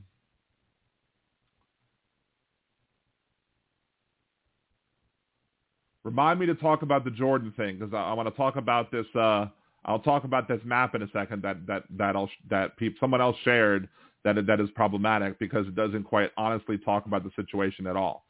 So, all right, where was I talking about that to start recording in the in the thing? So, back to the point of talking about the people who want to flatten Gaza. If you're talking about flattening Gaza, you are no better than the people in Hamas who want to throw every Jew into the sea. I get it. You're angry and you're upset about what's going on, and you should have every right to be angry and upset what's going on because Hamas did a terrible thing. No excuse for kidnapping children. No excuse for kidnapping the elderly. None whatsoever. And whoever did that should be forced to pay. No excuse for any of that. But to then say that the entirety of the Palestinian people should be just wiped out from Gaza because of what Hamas did, the Palestinian people living in Hamas live under the thumb of Hamas. There's no way that the Palestinian people can speak up against Hamas. They'll suffer the same consequences. You don't speak up against a terrorist organization. It's ridiculous to suggest that the, Pal- the Palestinian people need help getting out from under the boot of Hamas. But as long as you have the threat of a conservative Israeli government that's going to keep coming after you, keep pushing settlements and everything, it's going to keep the justification of Hamas being in power. And you're going to have people who are going to keep that justification going on. Now, here's one of the things that also is often talked about with this whole thing at a macro level back again is the idea of, well, you, Israel is a apartheid state, or Israel is, you know, the Jewish state, and, and Palestinians don't have rights in Israel. Well, that's not necessarily true. I think there is a Palestinian currently sitting in the Supreme Court. Um, but one of the things is that you have so much bad blood right now between Palestinian people and between Israelis because of everything that's happened. You can't possibly expect there to be a single state solution. There's no way that you're going to have a single state solution between the Israelis and the Palestinian people. It just can't happen. It's just impossible. It's too small of an area for a one-state solution to fit. You need a two-state solution. Maybe even a three-state solution. Who knows? Maybe Gaza needs to be its own thing. Maybe the West Bank needs to be its own thing. And then Israel needs to be its own thing. But you need they need to be separate. There's no way that there's going to be any coexistence. You have to have them coexist separately for a bit, peacefully, before there's any hope of coexisting together. If, if, there's, but you have people who are not going to accept that. And here's the one thing that if you had, if you were able to eliminate Likud from the Israeli government, if you were able to put into power in Israel a progressive, liberal, left-leaning, leftwards government who would not campaign on, you know, fear tactics and fear mongering, who instead want to have peace with their neighbors and would push for peace, first resort.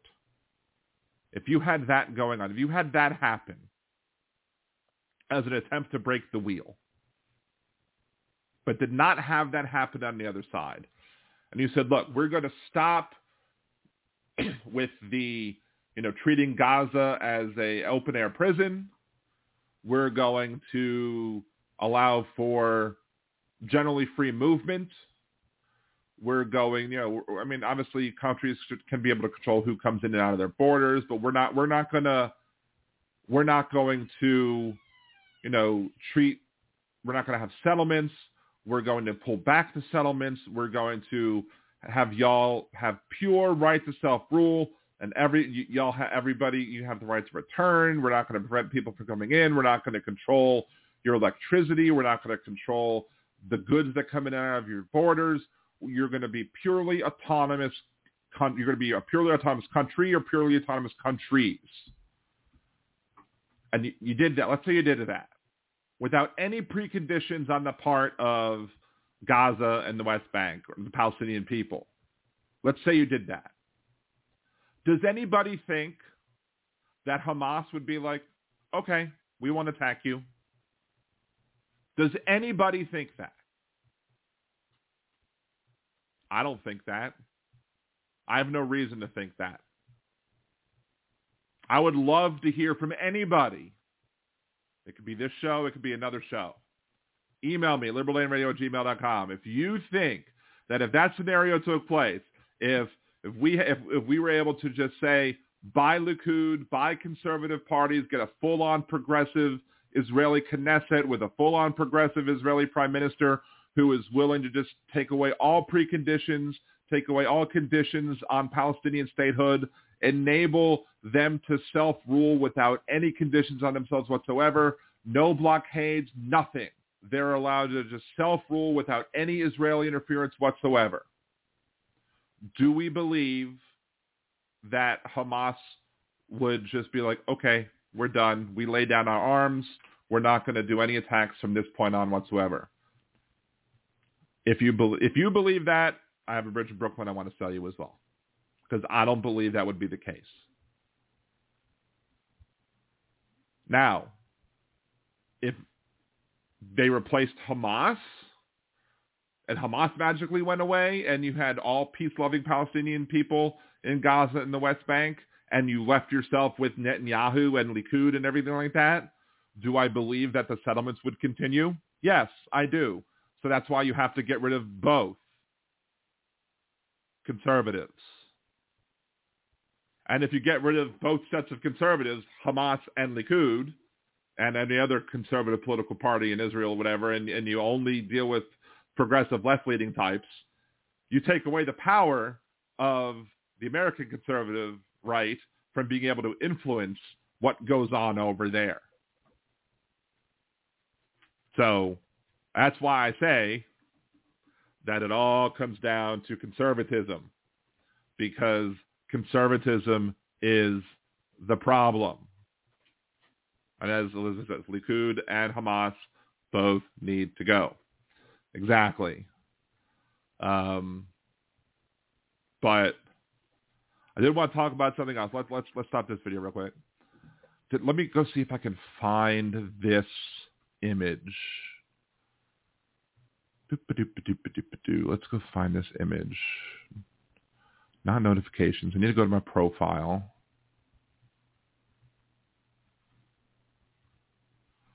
I need to go to my replies.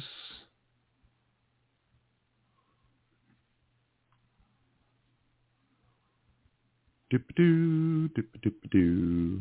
No, no, no, no, no, no, no. What? Where is it?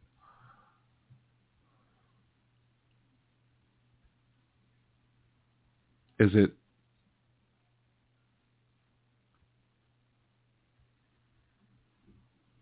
Huh.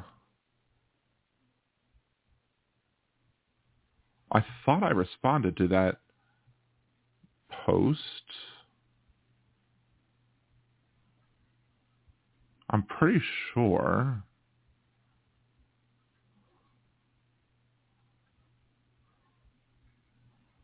Huh. Post was deleted by the post author. Interesting. Maybe they realized that the image was wrong. Hey, look at that. Um, let's see.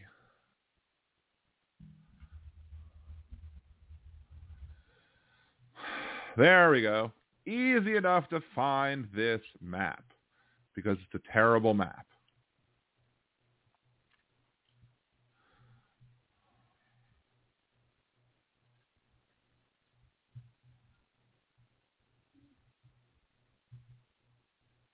I found that on a thing that says maps that lie, which is even better.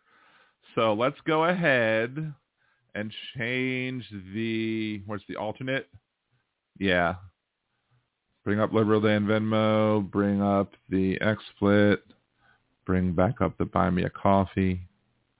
Will bring me back over here as well.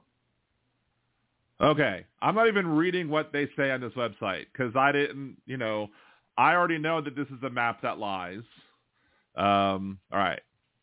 So I found this. I found this thing. I, I saw this image earlier today on Twitter, um, and uh, I had to go look it up because the tweet I responded to uh, was deleted by the author. Maybe because I point correctly pointed out the fact that it's a bad map, but the reason I often call it out as a bad map is the third one if you can see, I don't know if you can see my, my mouse, but this one right here, the 1949 to 1967 map. See, after 1948, after the, the, you know, what many people have different names for it, for what happened in 1948. Um, but in, in 1947, you had the UN partition plan, which created two states. You have the state of Israel that was created, and the state of Palestine that was created as, as a compromise deal.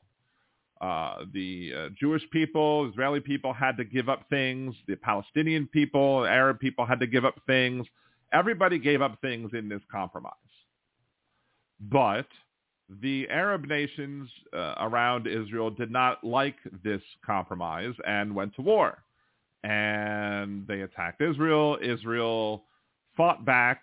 And after, as you can see with the UN plan versus the what was left, um, the area that is Gaza was much smaller than that area that was left to them from the plan, and the area up north, you know, more area up north was kept by Israel than the original plan, and the West Bank of the Jordan River was also much smaller. But what's a lie here is the green area is called Palestine. That's not true. That is a falsehood. Why is this a falsehood? Well, after 1948, Jordan took over the West Bank and Egypt took over Gaza. They didn't give this land to the Palestinian people.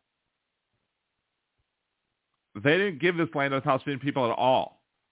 They allowed the Palestinian people to continue to be refugees in these lands whilst they controlled the land the Arab nations were more than happy to allow the Palestinian people to be refugees, to not be treated as, you know, equals in their own society. They could have just absorbed them in, but no, they just kept them as refugees. They used the Palestinian people as political pawns in their constant state of war against the state of Israel. Palestinian people were used by the other Arab nations as political pawns. What happened in 67, Six-Day War, where they screwed up completely, and then Israel took the West Bank and Gaza. But the lie is they Israel took the West Bank and Gaza from the Palestinian people. That is not true the West Bank and Gaza were taken from the Palestinian people from Jordan and Egypt, respectively. Israel took the West Bank from Jordan. Israel took Gaza from Egypt. That's how it went down. That's why this map here is the lie.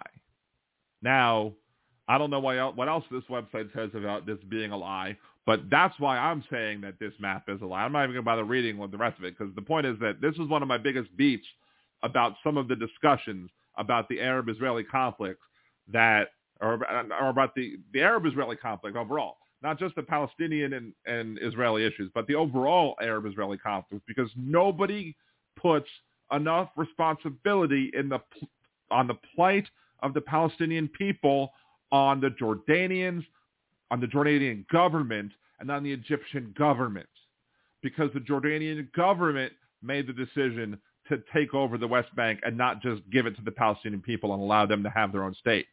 The Egyptian government made the decision to take the Gaza Strip away from the Palestinian people and keep it for themselves and not give it to the Palestinian people. It wasn't Israel that did that. It was those other governments that did that but yet Israel gets the blame for it. As I said in the other videos, there is plenty of stuff that Israel gets rightly blamed for. Plenty of stuff that you can rightly blame Israel for. This ain't one of them. This is one of many examples of the Arab nations using the Palestinian people as pawns because they would rather use their own people, use Palestinian people as pawns and in, in their attempts to try and destroy Israel then allow these people to have, you know, full-on rights in their own countries. That's one of the things that is often overlooked in this debate, especially from the people that want to attack Israel and want only want to put the blame on Israel. And I'm not saying that Israel doesn't, again. Israel should get blame when it deserves blame. And Israel deserves plenty of blame for things that it does that are wrong. But to only blame Israel and to not blame Jordan on this, to not blame Egypt on this, is to be willfully blind to the entirety of the issue. Because how could you make the Palestinian people a political pawn and be looked at as not the bad guy in that particular situation? I can't see how you how you don't you're not the you're not I can't see it. I don't know if anybody else can see it either. I mean, unless you're just truly being anti-Semitic and just trying to be trying to justify Hamas's actions. If you're trying to justify Hamas's actions, if you're trying to justify Hamas's existence and the reason for Hamas existing, which is to toss every Jew into the sea, then sure, you're going to ignore anything, everything except for uh, Israel's wrongs. And then you're going to manufacture Israel wrongs as well to boot. And there's no need to manufacture Israeli wrongs because there are plenty of Israeli wrongs to look at. There's plenty there. Look, I'm a Jewish person. I'm not sitting here going to, going to sit here and blindly follow Israel. When they do wrong, I will call them out. And especially Netanyahu. It was brought up in chat that they're married. One of, if, if you want to go back to my suggested conspiracy theory, that it's possible that if Netanyahu knew that an attack was potentially coming and he let it come, that it was it would be better for him politically to allow the attack to come and then respond to the attack because that makes him look stronger. But also when chat it was brought up that by doing that, by, by allowing the attack to happen, it takes away the whole discussion about what's going on with the Supreme Court crap and his attempts to take away power from the Supreme Court and you know to to shield himself from you know criminal liability in the investigations going on about him and his dealings and his sketchy behavior. Do I believe that? Do I know that that's the case? No, I don't know that that's the case. But he's a politician, and I don't trust him as a politician. Do I believe that it's fully well possible that he would allow people to die to protect his own ass? Absolutely.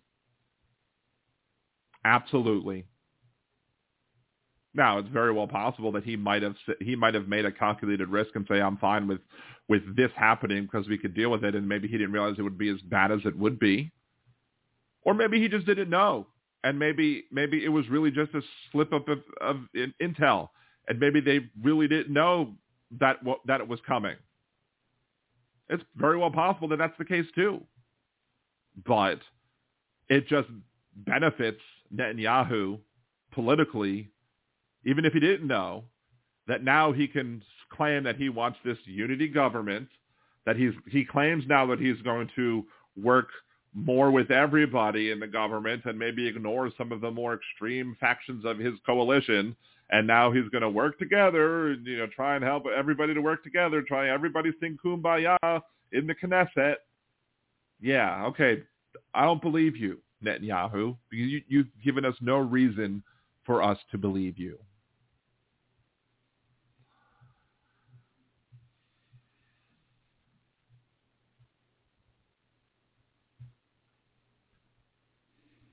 Elizabeth, you have said it better than anyone I've heard so far. It's very complex. Thank you, Elizabeth. And here's the thing, though. And here's, I'm going to start another. Uh, Elizabeth says, you have said it better than anyone I've heard so far. It's very complex. It is very complex. Although, I mean, I started off with saying the macro is simple. The 30,000 view is simple. It all comes down to conservatism. That's the simple answer. It all comes down to conservatism.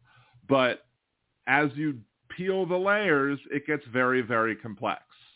The problem, and, and I could go in, I've had a desire not just to do those other videos that I've been doing at the end of each show, but to also start making videos about the issues between the, uh, the Israeli and Palestinian problem. And I've been wanting to do that because I think I have, I don't know if it's a unique view on it, uh, but because of how I was raised, because I was raised Jewish, because I've been to Israel, because you know I'm, you know I'm I'm a leftist progressive type person, because I reject you know Netanyahu, because I believe that the Palestinian pe- people deserve to have a state of their own, but I do support a two-state solution because I was in Israel when Hezbollah was shelling. I, the day after I left the kibbutz, they went into bomb shelters. You know, I've been there. You know, it was a little terrifying. Don't get me wrong. It was a little terrifying when that happened. But so I, my ideas on these issues is that, hey, Kathy, Hi. um, is has been that you know either a lot of people are going to agree with what I have to say because I'm coming at it from I feel from a fair, objective point of view, and I'm trying to be as fair and objective as possible, and I'm willing to put the blame, you know, where it rests, which is different places, and not being a, like a whataboutism type blame, but looking at honest, fair examples of where blame belongs. But then the other side of that coin is, you know, you might also have a lot of people who just might all hate what I have to say because I'm not willing to only blame one side or the other. Because you have a lot of people when you're discussing this topic who only want to blame one side or the other. You have a lot of Jewish people who only want to blame the Palestinians, who only want to blame, you know, Hamas, who only want to blame one particular group. And you have a lot of, you know, people who are Palestinians who only want to blame the Jews, who only want to blame. You have people on tox. That one of the most toxic parts on TikTok is you'll have Jewish people who are creating videos that have nothing to do with the Israeli Hamas issue, and who will just comment "Free Palestine" on something that has nothing to do with Israel or Palestine or anything to the fact. So those people are probably not going to be winnable because those people are just so hardened in their heart that they're not going to be able to see that, you know what, there is wrong that is being done on both on each side of this discussion. But as I said again, even though you can and, and at the macro level look and see again, it all comes down to conservatism. You can see, generally speaking, how the wrongs done by people like Netanyahu do foster, um, you know, like with settlements and everything, it makes people more susceptible to be radicalized and maybe join Hamas. You you then also see how the actions of Hamas from a macro level do make it more likely for people uh, on the Israeli side to become more radicalized and vote for people like Netanyahu, and how that's a cycle and that's a wheel that needs to be broken. With with all that being said, again, none of that justifies any any particular bad action. There's no whataboutism about the particular individual singular actions about kidnapping children and kidnapping the elderly. There's no there's there's no anybody who tries to say anything about when somebody says Hamas was wrong about kidnapping those kids or kidnapping those elderly people. Anybody who tries to then say, well, you know, you have the situation where Gaza isn't a no. If you cannot say Hamas is wrong for kidnapping children, and if you cannot say Hamas is wrong for kidnapping elderly people, or you cannot say that Hamas is wrong for kidnapping anybody who is an innocent, innocent civilian, then you're part of the problem because you are you are then playing the whataboutism game. That's whataboutisms. Just like when it outside of this uh, outside of this whole thing, you know, if we're talking about settlements, I will say Netanyahu is wrong for supporting people who go build settlements on the West Bank. But what about no? There's no what abouts. It's wrong for that to happen. There's no excuse for that. None whatsoever. The people who say who want to say that we should or that Israel should flatten Gaza no, that's wrong. That would be wrong to do. That would, that would be a war crime. That would be a violation of the Geneva Convention. That would be absolutely wrong to do because you would be killing, willfully killing innocent people. You'd be, you'd be just as bad as Hamas at that point. You need to only go after the people who did the kidnappings.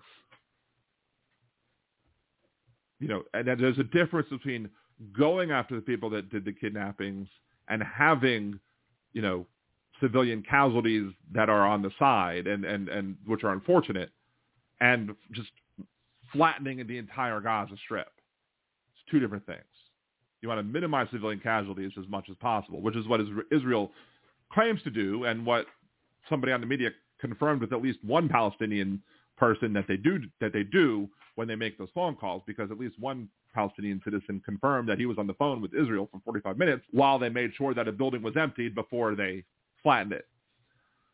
But again, if you cannot say that Hamas is wrong for kidnapping children, kidnapping the elderly, and if you're going to try and make some excuse for it, then you're part of the problem. There is no free Palestine excuse for that. There is no, you know, is but Israel. No, there is no buts. That's wrong. No excuses for it. And whoever did that needs to be punished. Period. End of story. And you're not going to change my mind. Let's see. Trucker John, I'm not against unions, but I'm going to have a contractor. That's what I like for me. Yeah, that's for Uber. Let's talk. I'll, talk about the Uber thing for a second too, because I was going to talk about that. Let's go back for a second. Uh, do, do, do,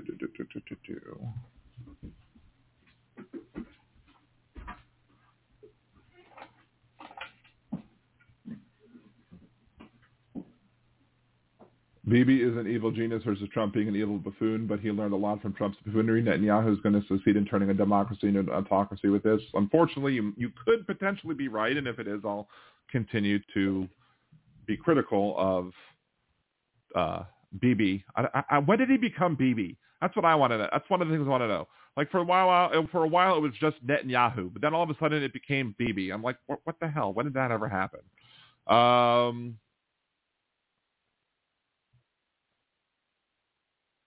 Let's see. Um, kimchi, I am pro-Jew, anti-Israel. Um, and, and that's another thing that people don't understand. That people people think that just because you, you, you're against the actions of Israel, that somehow you're anti-Jew, you're anti-Semitic. And that's not true at all. Um, and I appreciate you pointing that out, Kimchi. Um,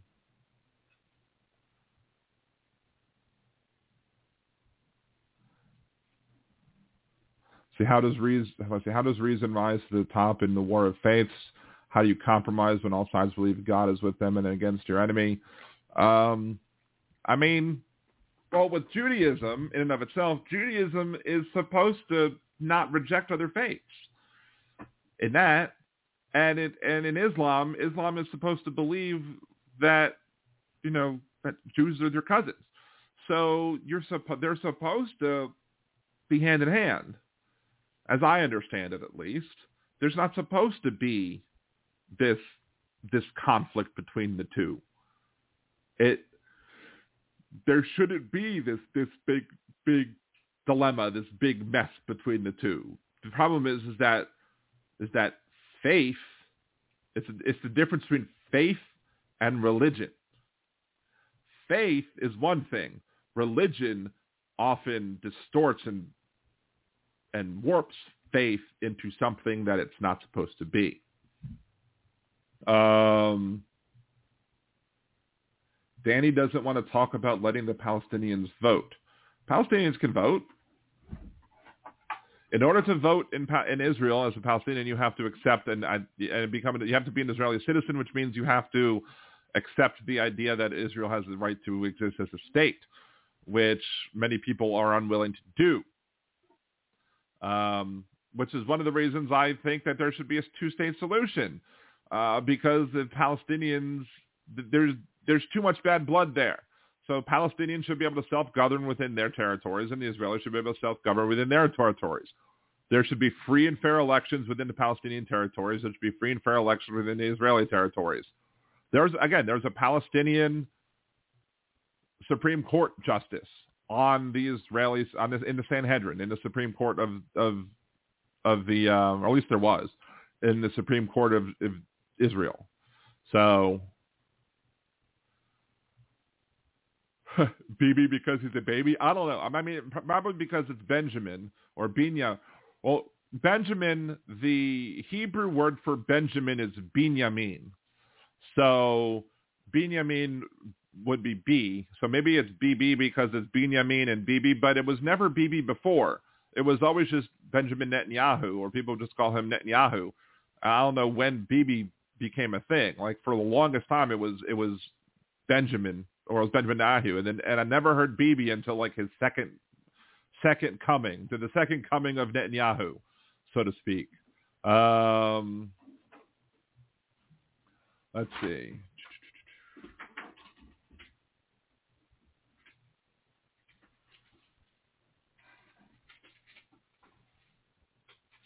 I am missing something that's going on in this chat between Benny and John. I don't know what's going on. I'd have to scroll back. Wes, are you saying does not work that way? What for Israeli voting? We can look it up.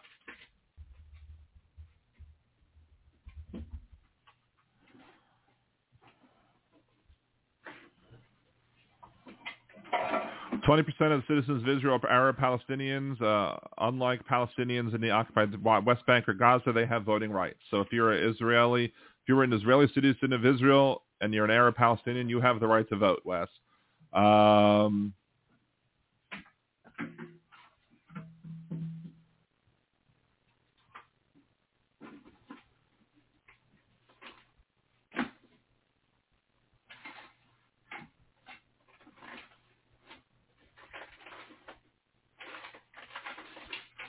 Let's see. Boo, boo, boo, boo, boo.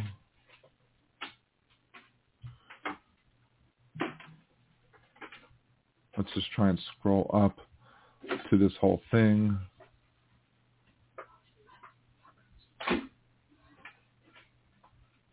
God damn it. What happened? They dropped liquid on this picture and it is stuck to the frame. Lovely. I just muted. I just muted you, so nobody had to hear that. All right. So let's see. Back to this.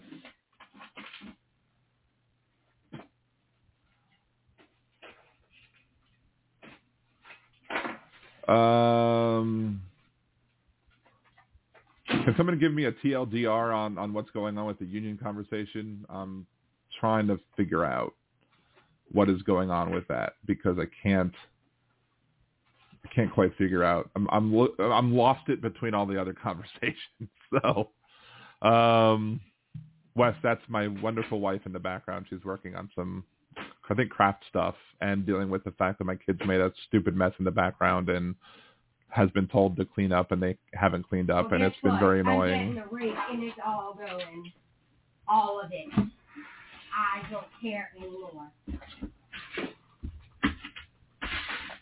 it up. It's all going. So, all union here, all good. okay. I mean, yes, I am definitely pro-union. I mean, I worked for, I did Uber and Lyft as well. Um, there was one time where I was, I was called for a Lyft ride and they wanted to go from New Orleans to Dallas. And I was like, look, if, if I could take you to, from New Orleans to Dallas, I would definitely take you, but I would have to take you on Uber and not Lyft because Lyft won't pay me to go all that way, but Uber will. So if we, we would need to do it on an Uber, but it, it turned out that I couldn't really go anyway because I had a work meeting that next day, so I wasn't able to do it. So, but I coordinated, I think, with them to go to go with somebody else. But I did take them to go. Um, I did take them to go some other place to go pick up something else that they needed or wanted, and then end up having uh, somebody um, spilling a lot of their stems and seeds all over the back of my vehicle. So I had to do some vacuuming the next day. so anyway, I think I did do enough of the chat about the Arab Palestinian things. I, I, one of the things I have a problem with is I have a problem calling it the Palestinian Israeli problem, but even though it is a Palestinian Israeli problem, because at least with the conflict right now, the conflict right now is between Israel and Hamas. It shouldn't be a conflict between Israel and Palestinian because Hamas is the one that started this conflict, and so the conflict should be between Israel and Hamas, not Israel and the Palestinians in general. So to say that it's a conflict between Israel and, Palest- and the Palestinians is a problem because the Palestinians who are not part of Hamas shouldn't be shouldn't be made to suffer because of it. Should only be a problem between Israel and the Hamas folks who did this, the Hamas terrorists. And of course, the conservatives here are trying to be like, why can't anybody call this a terrorist attack? Of course, the day it happened, the Biden administration condemned the terrorist attack. So you know, conservatives are going to conservatives are going to conservatives. Conservatives are going to lie. But anyway, um, yeah, let's let's just pull up this and get the this. So this is the end of this week's episode of Liberal Dan Radio Talk from the Left. That's or today's episode of Liberal Dan Radio Talk from the Left. That's right. Um, I'm calling into the Gibson Media Show tomorrow. I may very well stream it tomorrow. So if you don't want to hear Gibson Media on the show, just don't bother listening tomorrow if I'm on the air tomorrow. Fair warning, it's me calling into his show, not him calling to mine. Just fair warning. Otherwise, Wednesday, I'm going to have Britt Godolphy on as my guest at 8 p.m., and then we'll talk about the other issues of the day. So until either tomorrow or Wednesday, Dan Zimmerman, Liberal Dan Radio, off to the left. That's right.